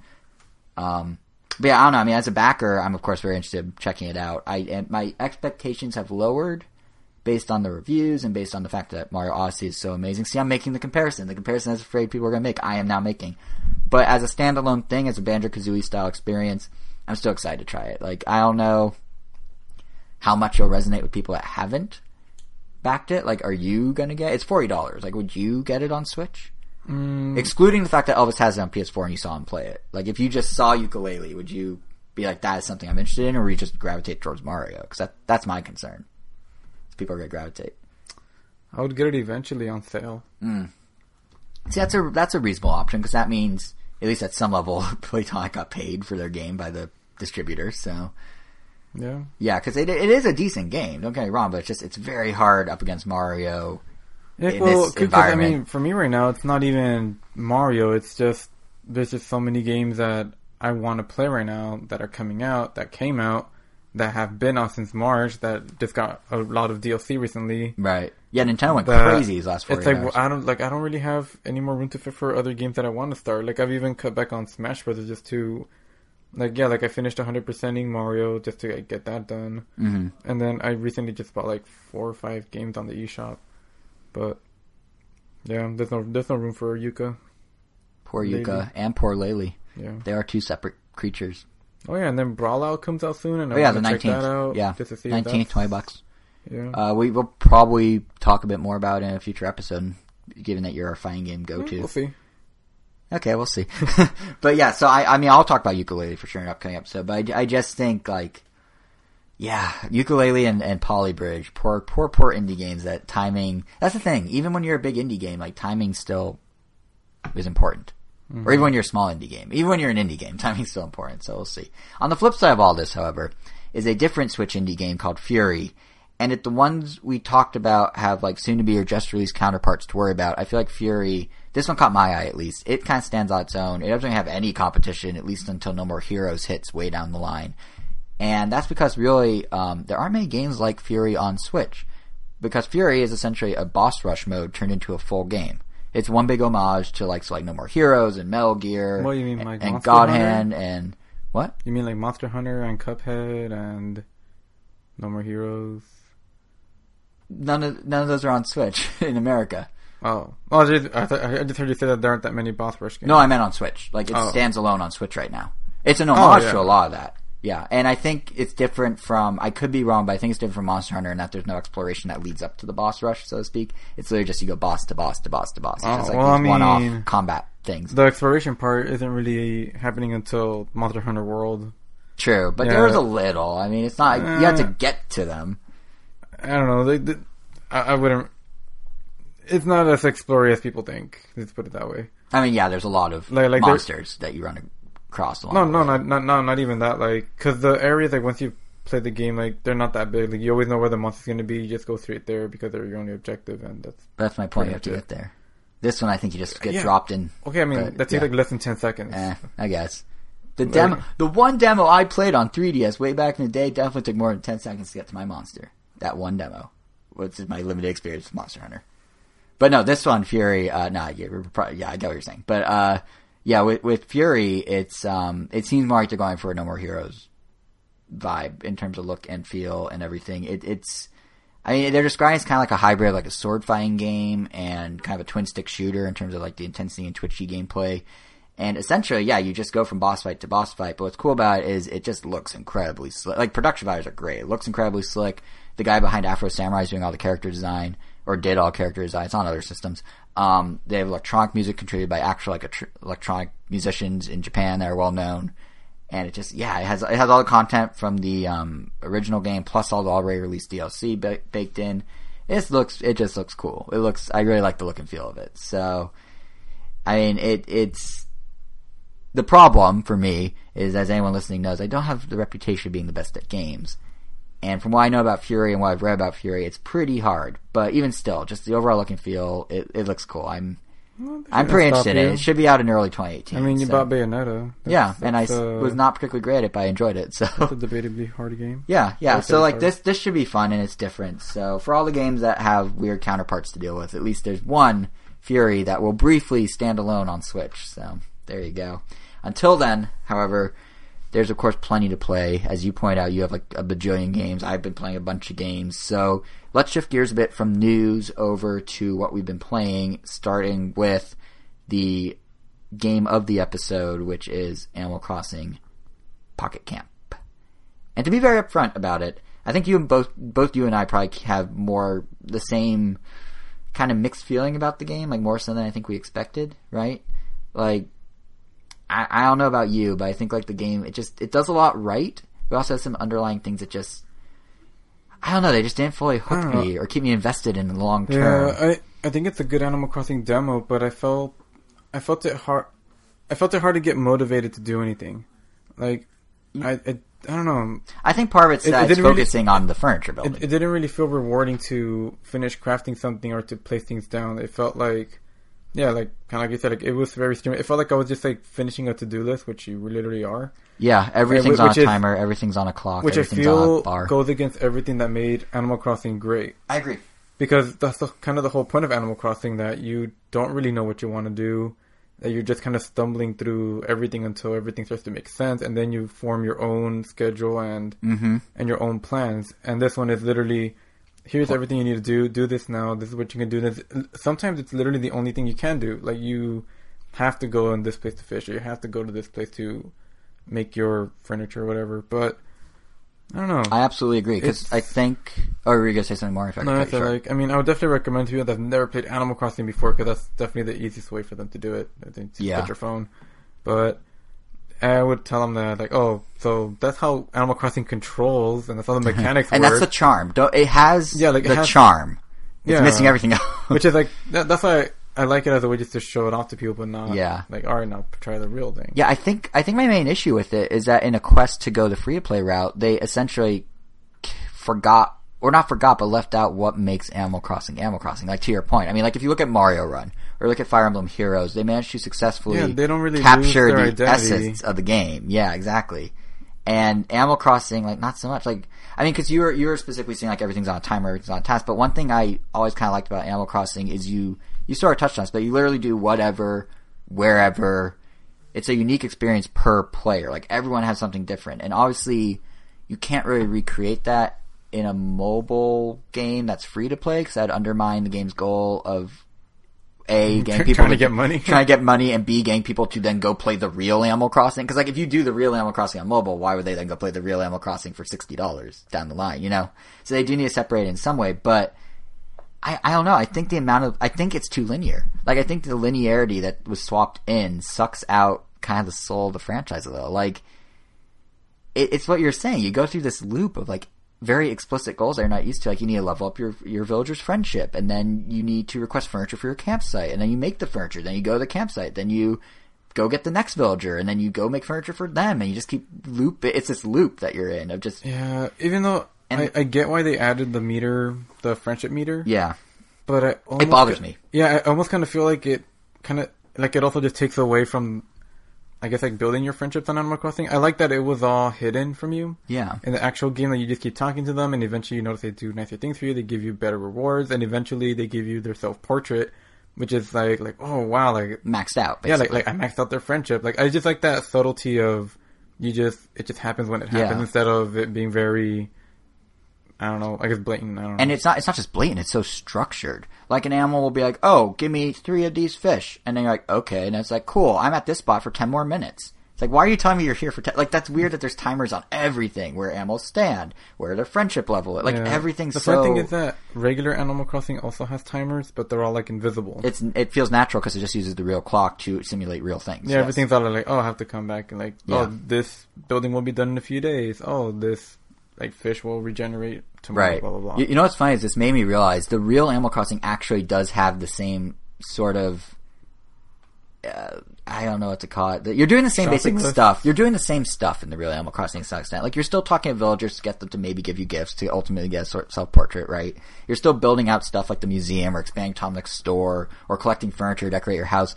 But it doesn't have that point A to B feel. It feels open world. Because you dictate when you want to do all of that if that. Exactly. So it's like they take, to give an analogy of a current Nintendo game, it's as if they, in my mind, as if they took Breath of the Wild, removed everything except the interaction that specifically moved the narrative forward, and then said, "Here you go. This is the game now." It just feels like feels like they limited, or it'd be like Odyssey if the only moon that was active was the main path. And all the other ones were hidden until you beat it.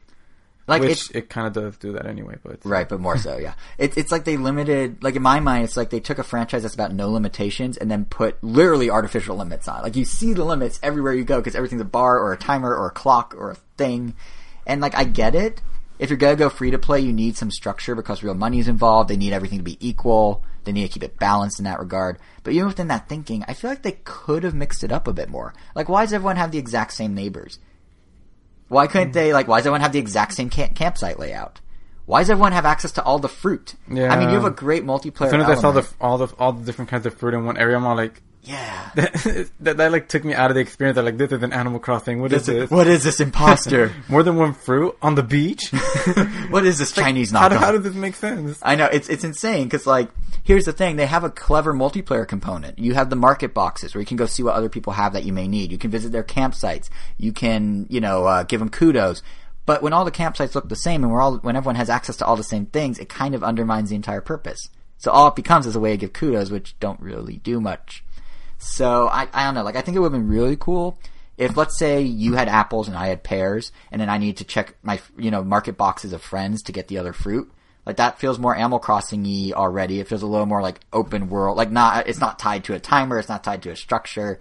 And if you're responding with but how you'll get the fruit, they also very cleverly have random characters in their RVs pop into your game, which I actually really like. It makes it feel very communal, even though it's not.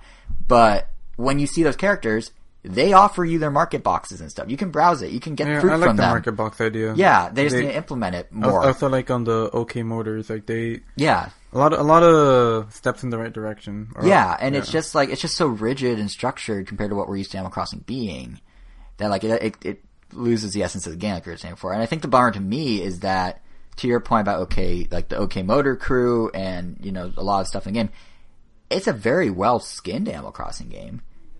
Like, the charm's all still there. The writing, the character animations. I like little touches, like if you bring a certain item to a villager that now for the first time in the series triggers a little cutscene where they use it. Like, oh, we're smoking a fish together, or we're baking a pie. Like, that's kind of a nice thing. Or like, little things like the game cleverly to invite characters to your campsite. You can call them from your contact list, which is a little on your cell phone, which is kind of a neat little meta thing. Now that's a phone game. Or like even just the characters look great in HD. Like the animations are all really nice. They've given them more ado. Like when they're in their campsite, they're not just walking around or singing. You know, they have like cups of coffee. There's a lot going on, but it's just, I don't know. It doesn't fully capture Animal Crossing. Like, even stuff like leaving out the puns for bugs or fish. Like, I understand it's because mobile games have to be fast, but like that is an egregious act, Nintendo, and you should be punished for it, because that honestly those puns are the best. But like even little things like that, it's just like this is not true. Animal Crossing is the best. One of the pillars of Animal Crossing. You know, perhaps like it's not. I don't know. It's not like Nintendo. It's weird because I could see Nintendo sort of having some semblance of old school Animal Crossing sort of in there. Like if you dig deeper than the surface.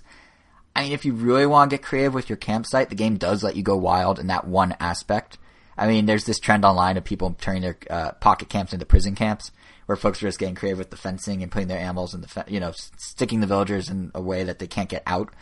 And since you're, you know, since you only have the furniture set up to recruit the animal to the village or to your campsite, once they're there, you can pull it away. You do have freedom to really go crazy.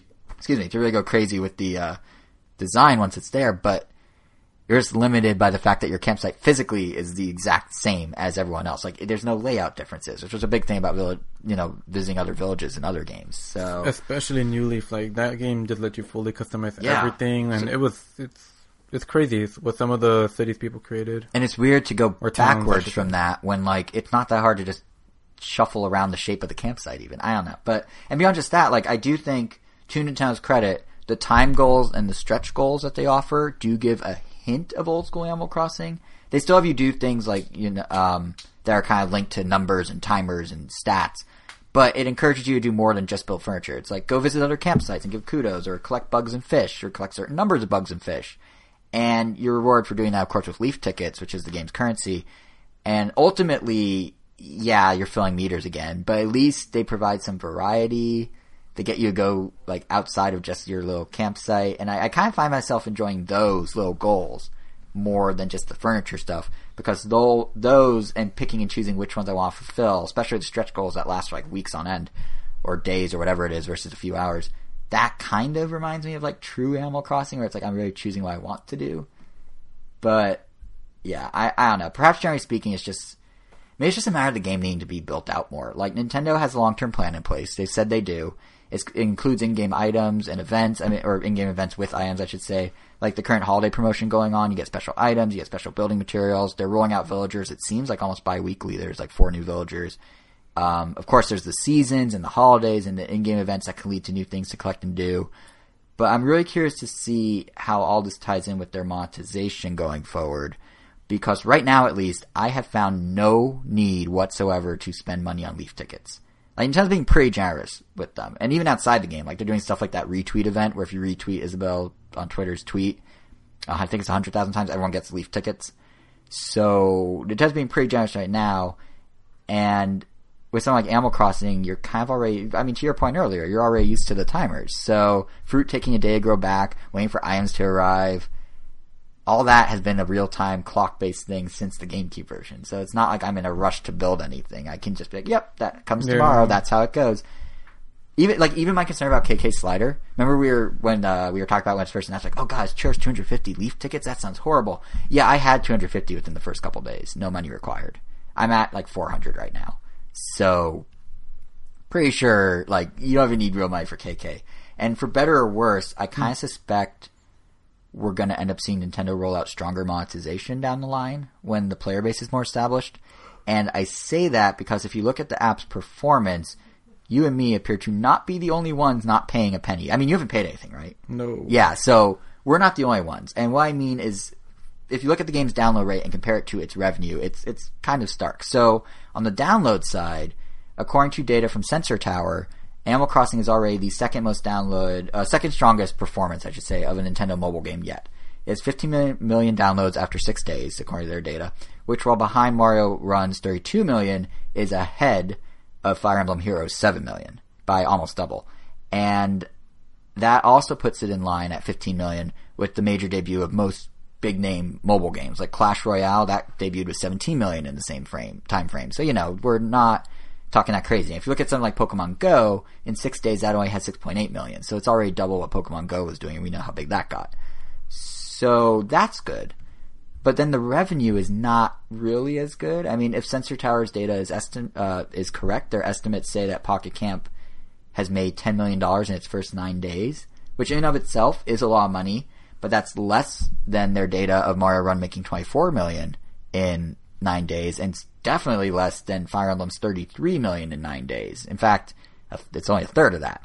So I don't know what that means for a future game in terms of, are they going to roll out more monetization? But when you have, according to this data, the average Japanese player is spending $4.15 on Animal Crossing, and everywhere else in the world is less than a quarter, less than 25 cents.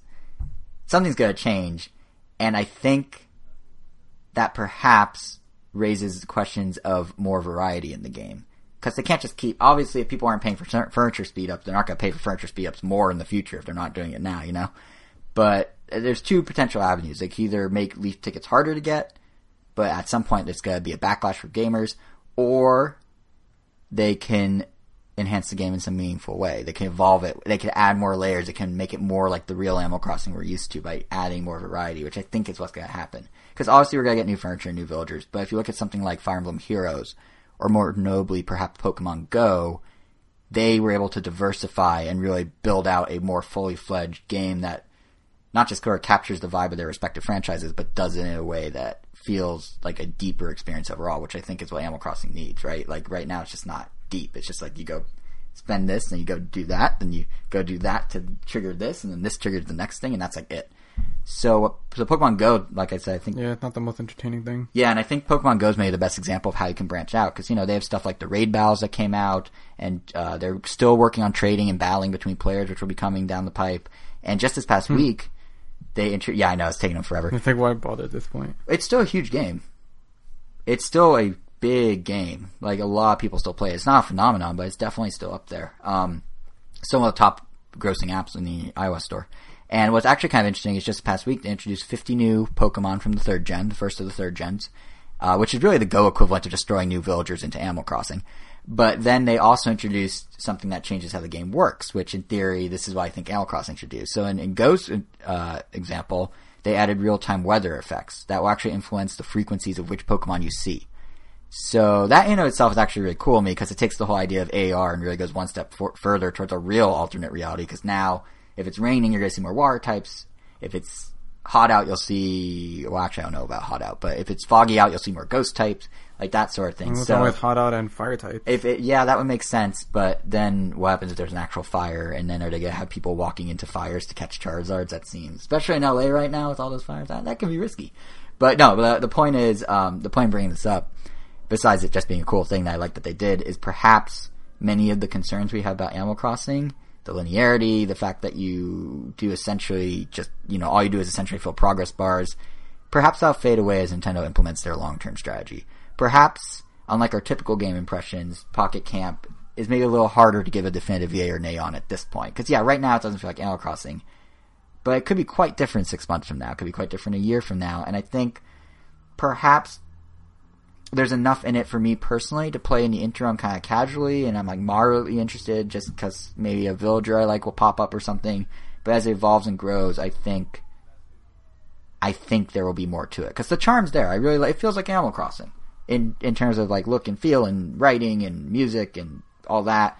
It's just, there's just not much beyond the facade at this point. So if they can add more meat to the bone, so to speak, then I think there's hope for this game. As of right now, I wouldn't call it a disappointment. I'm moderately happy with it, but it definitely is not Animal Crossing on mobile in the same way Mario Run was Mario on mobile. Yeah, I can't really say I'm disappointed either, though that's the word I want to use. Because, I mean, it's Animal Crossing. I'm not like, how... Yeah. I thought there was no way I would not enjoy the game, but... I mean, yeah, I guess I just didn't really find it all too fun, so I guess you could say I was disappointed. I feel like we should also mention... But then again, yeah. I was never really expecting to keep games on my phone anyway. Yeah, see, I'm a digital pack rat. I have, 1, 2, 3, 4, 5, 6, 6.5 screens of apps and games. Yeah. Full iPhone screens. I'm a weirdo. Yeah, if I have games, I'll put them on my iPad.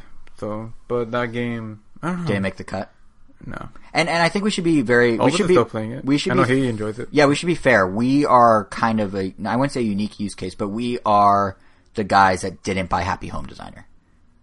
Like, the furniture stuff is the least interesting to me of Animal Crossing. So everything I said, people are going to be like, oh, but I love the furniture. It's like, great. So maybe it captures the spirit of Animal Crossing for you, but at least for me, and I guess for you too, Angel, as people that didn't get, you know, we're not super excited about decorating our homes as much as the other aspects of the game. So that could also influence these opinions. Probably worth just mentioning. Because, you know, if we were big on the, like, home decorating aspects, and we loved Happy Home Designer, this is basically that, but free to play. So perhaps that lines up with some people's interests more. Hard to say. Makes sense. Yeah, but I'm excited to see where it goes, because I think there's hope. I really do. It's just a matter of if their long-term plan fleshes it out Fire Emblem style, because if so, they're golden. Or Pokemon style. Now, I guess, unless there's anything else you have about Pocket Camp. Nope. To cause a little whiplash here, we're going to go from fuzzy cute world of Animal Crossing to the blood-soaked literal hellscapes of Doom on Switch. I've been playing it. I'm really enjoying it, and... admittedly, what we're talking about here is a port of a year-old game that has already won multiple awards and everyone knows is good and it's well known. So I'm not sure how much there is to say about the ins and outs of the game itself, but essentially, just give you a little backstory for those who somehow haven't played it. Yeah, I like it, but essentially, if you've never played the new Doom, you wake up on what you soon learn is a facility on Mars where scientists were experimenting with opening a portal to hell. And then all hell breaks loose, and kills them. And now you are tasked with stopping the demons using this special suit called the Praetor suit, and you go through the game, getting upgrades, abilities, new guns, all that. And I think probably the best way to describe Doom, as someone who has not played this Doom ever, the best way to describe it, at least from my perspective, is it's kind of like going from it's kind of like a super intense, super action-heavy version of Metroid Prime. Like, it shares a similar feeling of isolation as, you know, you're exploring this unfamiliar space station, essentially. I mean, it's on Mars, but, you know, it's very Metroid-y in that regard. It's kind of a similar HUD where you're with, like, looking through the helmet concept, which they play with a lot. It even lets you pick up additional plot details by interacting with the environment and then browsing a log, almost identical to Metroid. But where it differs from Metroid is, of course, like I said, it's all action all the time. This is very action-heavy. Yeah, it sounds like the tones are very different. Tonally, it's different, but the idea of, like, isolation and just, like, there's one dude. But, yeah, so, like, I can't even begin to say how action-heavy it is. Like, seriously, you can't go more than a couple minutes before you're thrown into that rhythm of shoot, grab, slam, shoot, rinse, repeat, over and over.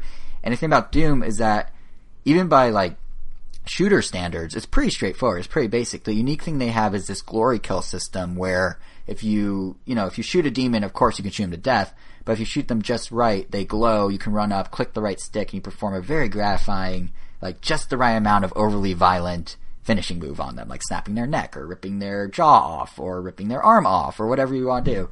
And then there's also a rage mode you can trigger at times where you just go full fisticuffs and just, like, plow down people with, like, one-hit punches, and it's very gratifying. But yeah, like, I'm not gonna lie, the whole thing is very gratifying. You feel kind of badass when you get into the rhythm of, like, gun, you know, like run, gun, punch, shoot, whatever. And if you have, like, a row of demons and you manage to glory kill one right after another after another after another, there's, like, this visceral intensity to it because, you know, the HE rumble's rumbling and you're clicking that stick really hard. It's really fun. And the HE rumble is actually great in the game. They make it different if you're, like, opening a door versus, say, glory killing someone. That actually makes those kills feel that much more satisfying because it's just that extra oomph. But yeah, gameplay wise, that's really all there is to it. Actually, I mean, there's of course a growing story. You kind of learn over the course of the game that there's, like, these shady scientists who want the demons in order to, like, further mankind as a species, and there's this whole variety of weapons you get throughout the game. You can choose how you want to kill your demons. But ultimately, what makes Doom so fun is it just knows.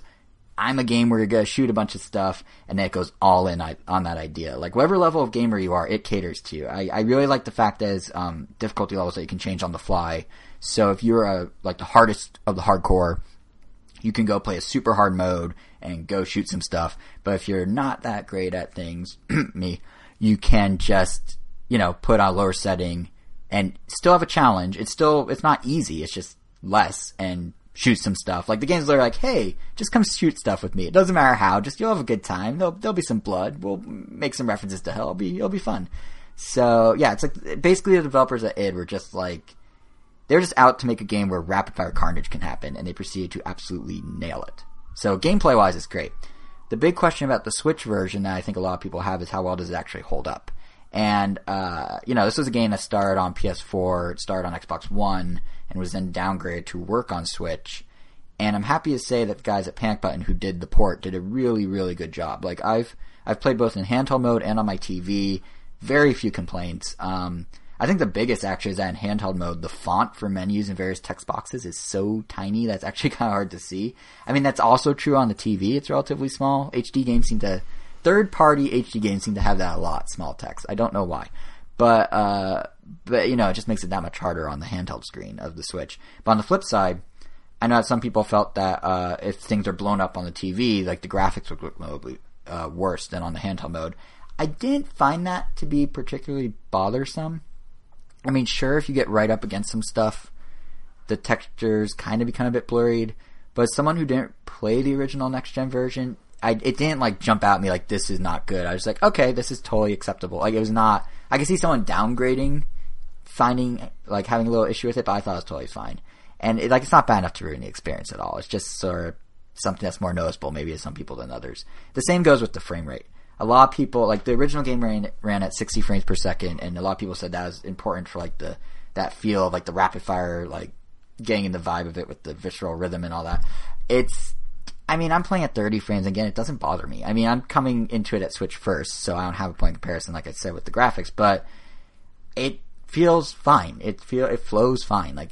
There's no real issue. It doesn't hinder the game in any way. The only thing that I did notice is that time to time the frame rate does drop to not ideal levels when there's a lot going on the screen. So, if you're fighting a bunch of demons and they're lobbing fireballs and you blow up a barrel or you gun down a bunch of them at once and you have your little bullets flying everywhere, the game will occasionally chug for a few seconds, but it's brief. It hasn't been detrimental to my progress.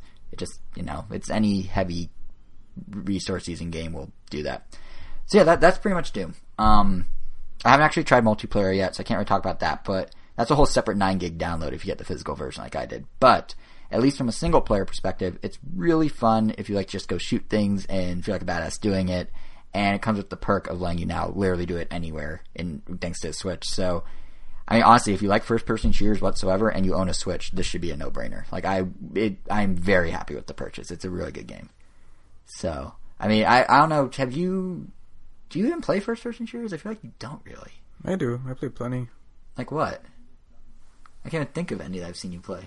Really? Yeah. And you have yet to name one when I asked you. You're still not naming any. GoldenEye on Wii. I know you played that. No, I've played stuff more recently. Just can't think of any right now. Killzone? No, I didn't play Killzone. Well, I could let you off the hook and talk about my other game while you think about it.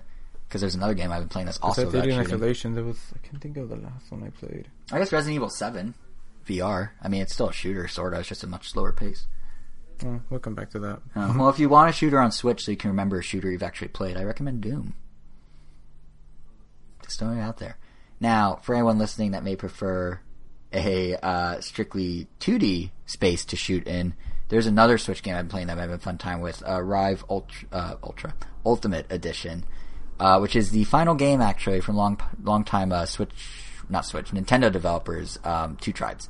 So they're an independent company, but they've been working a lot on Nintendo for a long time. What? So it's their swan song? Yeah, it's kind of their swan song. And what's interesting about Rive is it's essentially a twin-stick shooter, but has this added element of gravity. So basically, they took the twitchiness of a classic twin-stick shooter, or shump, and they applied it to a 2D platforming game. So you still need to have rapid-fire reflex and learn enemy patterns and all that, but in Rive, the patterns now go on to include actual level interactions. So you'll be on a platform, you need to jump over waves of lava while you're doing it, or maybe there are these fast-moving trains you have to dodge, or maybe you have to use those same trains as platforms as you're shooting wave after wave of enemy. You have to also navigate up through very fast-moving train platforms. It's all kind of at once. So it's handled. Bioshock. There you go. I love Bioshock. There's a shooter. Bioshock. Portal and the Half-Life series. It's like the writer's block just lifted off you. You go all and Left 4 Dead. Well, there we go. And Evolve. Okay. Point made. You'll probably like Doom. Is my point. No, I mean, I know I would. Yeah. I just haven't gotten around to getting it. Right. It's fun. But yeah, Rive, so sort of twin stick style shooter, and like it literally does feel like a twin stick style shooter, because even though it's a platform, you control it like a twin stick shooter. Left stick is movement, right stick is firing. The difference is, of course, that since you're platforming, you also need a jump button, which they mapped weirdly to ZL, which honestly feels a little awkward as a jump button. Not a big fan. I'd love to see them customize that down the line and let you move it somewhere else. But beyond that, the controls work fine. As a traditional, jump control scheme,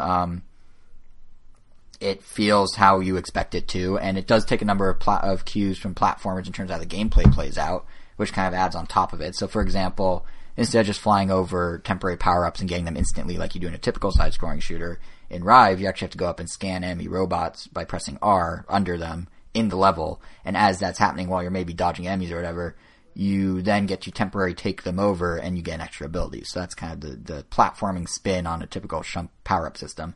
Likewise, there are moments where you can do a full 360 twin-stick shooter, but you have to jump into these special giant like anti-gravity bubbles. And because it's a platformer, if you fly out the bubble, you're back on the level. Like, it's just like an obstacle in a platformer, opposed to this whole like other mode or something. So the whole thing kind of is reminiscent of Blaster Master, I guess. Like, it kind of has that same idea of like you have a tank and you're, aiming while moving and all that. But the game ultimately is kind of as simple as Blaster Master, in that you're just going through platforming stages, point A to B, facing multiple waves of enemies, but because it's a shump, basically, it's actually quite hard. Like, it's really about memorizing the enemy patterns, trying over and over and over until you nail it. You have the level obstacles, also part of that memorization. And, like, just to give you an idea of how hard this can get, I died 160 times in my first 90 minutes of playing. So that happened. I mean, I could be horrible at it, but it could very well be a factor for you, too. I mean, based on the footage, it definitely looks like you're going to... Your gaming chops tested. Yeah, and the game's very generous with checkpoints, so it's not like it's frustrating, because you rarely feel like you have to repeat too much or really any of the gameplay if you're stuck on a particularly difficult part. It just puts you right back there. But even with the gameplay being difficult, yet also kind of simple, there's still a lot to do in the game. I mean, you have the main campaign mode, there are daily challenges that rotate in and out to achieve, there are 48 special achievements to unlock, there's a speedrun mode, a one-hit and game over single credit mode, leaderboards for literally every single mode and mission. So everything in the game is leaderboarded. And new to the Switch version is a co-op co-pilot mode, so you and a friend can play basically the entire game from start to finish, any mode, together. It just splits who shoots and who aims between two Joy-Cons. I believe that's how it works. So like it's all wrapped up in this very nice presentation too, which is actually one of the things I really like about it. Like Two Tribes has always done a really nice job. Like Tokitori has a really cool vibe to it, like a really cool feel to it, and so is this, so that's very different. Tokitori 1, especially Tokitori 2, that game definitely, I don't know, it just took that whole like mini puzzle room concept of Tokitori 1 and just threw it on its head. Yeah, that's kind of what Rive feels like, is it's like, ultimately it's a shump, but they're like, hey, what if we like changed everything that you expect a shump to be, and then run with it. Yeah, Two Tribes definitely does a good job with that. Also, shump is so fun to say. I've never actually heard people say it out loud. I just see it written on the internet, but I like saying it out loud because it's just really fun. Yeah, I've only ever heard you say it, and shump. You definitely do say it a lot. Shump, shump, shump. I could call it twin stick shooter, but shump's more fun. But yeah, they did a really good job with the presentation here. I mean, the game runs 60 frames per second, 1080p on your TV, 30 frames, 720p on handheld, but both work great. And that's with, by the way, like a lot of stuff happening. They have like parkour heavy explosions, lots of enemies on screen, bullets flying, trains whizzing by, whatever. It never, in my experience, lagged or slowed down at all. And it's very pretty too. Like even if you're just blowing up robots, it looks very nice doing it. And when they blow up, by the way, another game that uses HD Rumble really well. In fact, the whole game, not just the explosions, is really good. Like there are cutscenes where your main character's typing on a computer, and there's like these little tiny clicky clack shakes from the controller. And then when bullets shoot, they, it's a little short burst, but then when explosions happen, it's really an oomph. Like, they did a good job. I also kind of enjoyed the self-awareness of the game. Like, I feel like Tokitori sort of did this through visual gags, but this game knows it's a game. Like, you're playing as a pilot of this tank ship thing, and the whole time he's getting this kind of Duke Nukem-style color commentary. It's more bad puns than it is vulgarity.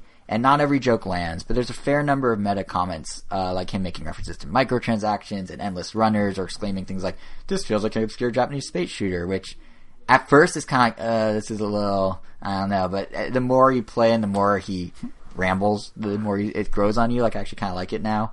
And also, even just when you die, all the game over messages are references to other games. Like, they have the classic, like, snake, and, like, a bunch of other stuff. So it's really well done overall. So basically what I'm saying is, like, Rive is worth checking out. If you've been a fan of Two Tribes in particular, give them a little love for their swan song here.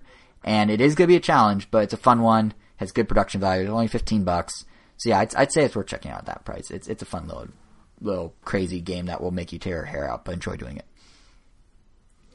So, yeah. Cool. Yeah. I'll probably check it out. Yeah, it's good. And I know while I've been playing Rive and Doom and all that, you have been playing a very different type of shooting game, also from a British indie team, Worms, WMD, by Team 17, right?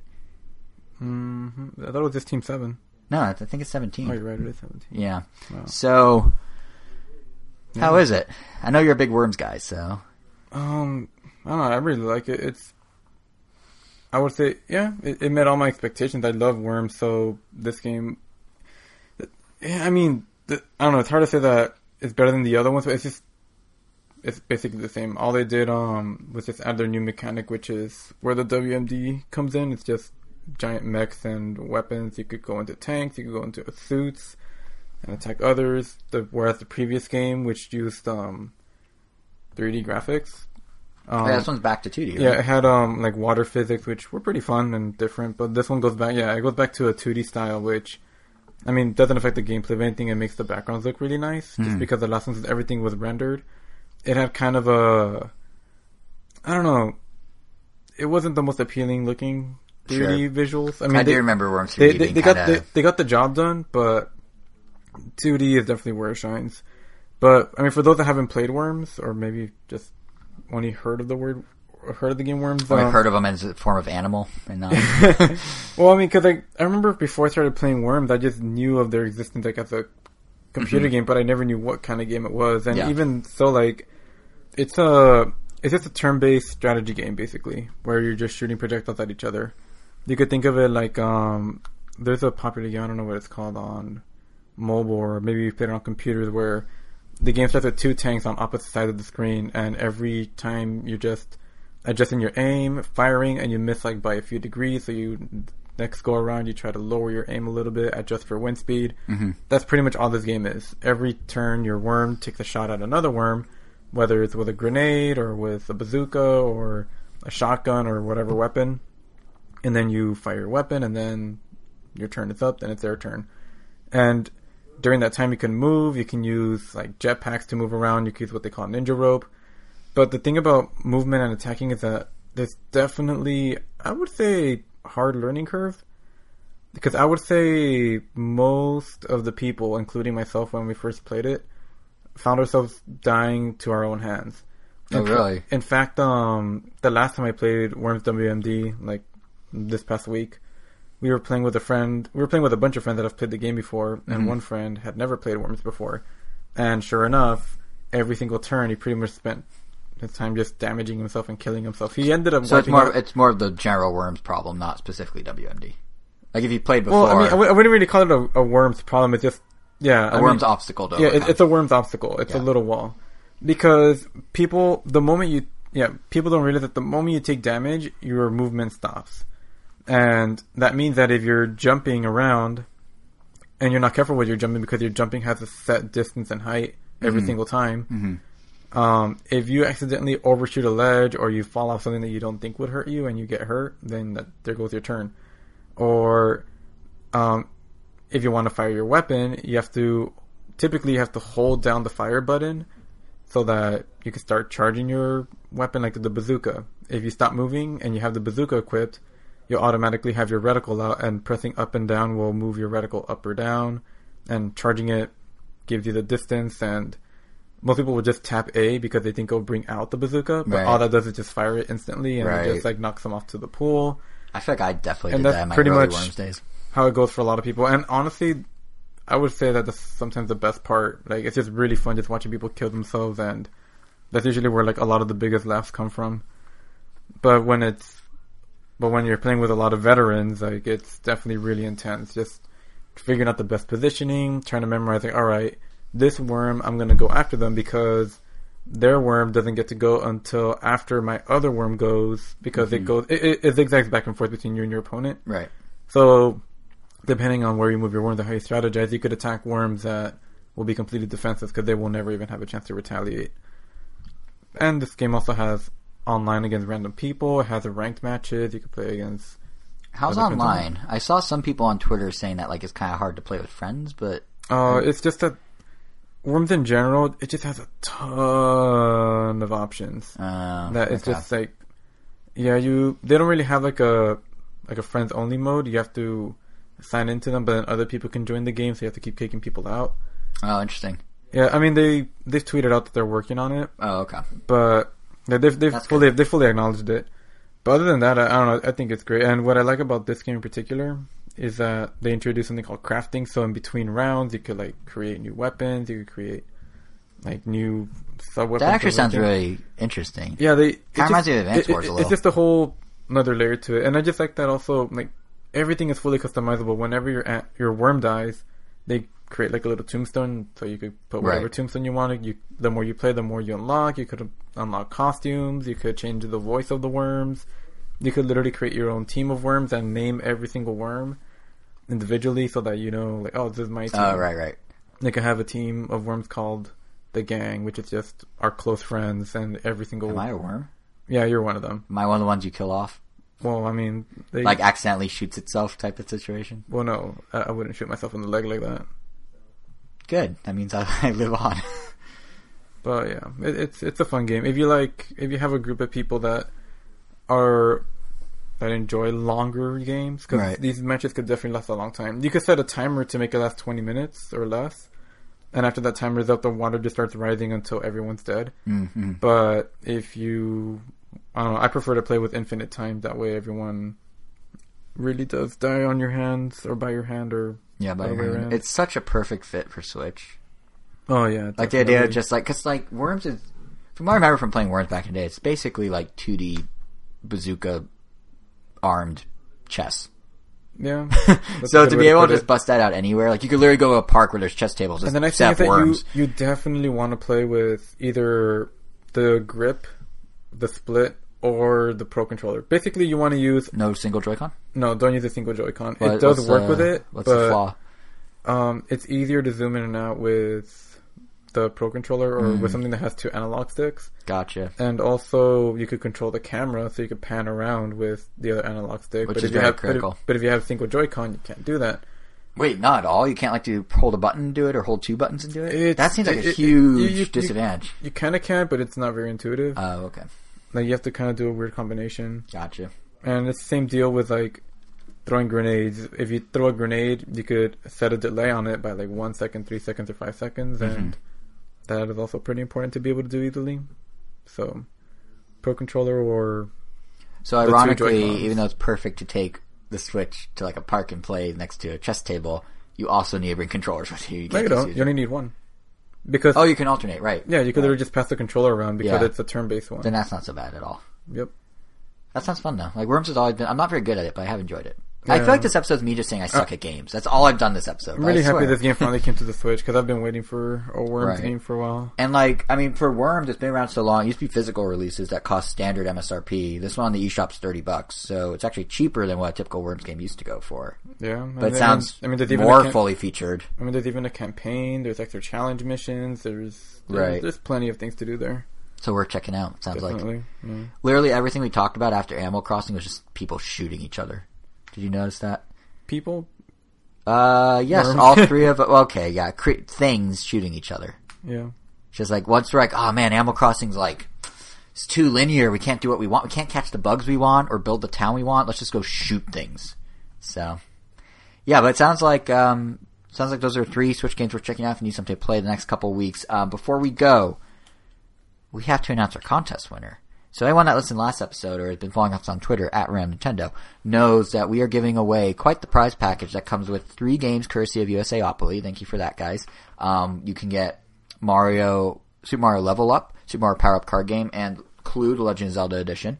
Plus, we're giving away a $20 eShop gift card on top of that. And all four of those are going to one person. And we asked you guys 2 weeks ago in our last episode to tell us what games you like to play with family during the holidays, because that's probably where board games are going to be busted out. That's probably where Switch will be busted out. And that's the time of year it is. So, you know, it makes sense.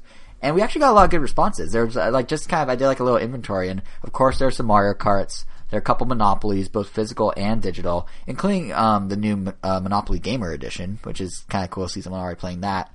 Bomberman, multiple Jackbox party packs, a couple Nintendo Land shoutouts. Didn't expect that, but it's cool that people are still playing it. You're not alone, because I know, Angel, you, what was it, like, right before the Switch came out, I think we were talking about how Nintendo Land was so, like, we revisited it. I still play it recently. Yeah, there you go. So you're not alone. Surprisingly, only a single Smash Bros. Shoutout. We got two Yahtzee mentions, which is equal to the number of times Yahtzee was name dropped at the Game Awards, for anyone that's really keeping score. A Zelda mention, which is interesting, like playing as a collective. And even one guy named Chad said that he plays what he calls avoiding 99% of the smug jerks, which I think is what everyone tries to do during the holidays. But we can only pick one person. And since we can't exactly judge people's traditions, as that would be weird and rude and judgmental of us by definition of judging, we instead are just going to pick a random name. Or a random number, random comment numbers. So we pulled a comment number out of a hat before we recorded. The random winner is Mike Mont. He named off a few games, including Super Bomberman and Monopoly Deal, which is actually, I think, like this card-based version of Monopoly. It's like a fast Monopoly. I'm kind of curious to try it. But yeah, I didn't even know it was a thing until he named it. And then I was Googling it before the show. I'm like, oh, that sounds kind of cool. So anyway, Mike Mont, you, our winner. You should be expecting an email in the next coming days after this episode goes up, where we'll contact you. To everyone else, thank you so much for entering. We really appreciate you taking the time to listen and to comment and do all that stuff.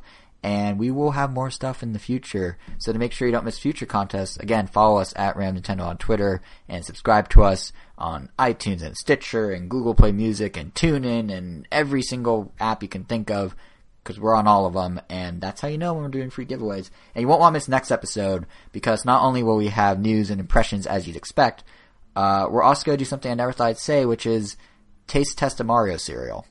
So that's the thing that's happening. We managed to go this whole episode without acknowledging the fact that there is now cereal boxes out in the world that have amiibo capabilities, and you can scan them into your game, and the game calls them delicious and then gives you free things. So we will try it out for ourselves next episode live on the recording, plus whatever news and stuff. And that's going to be hitting on December 24th, which is Christmas Eve, because quite frankly, why would you spend time with family when you can listen to us ramble for 2 hours? So we'll see you then.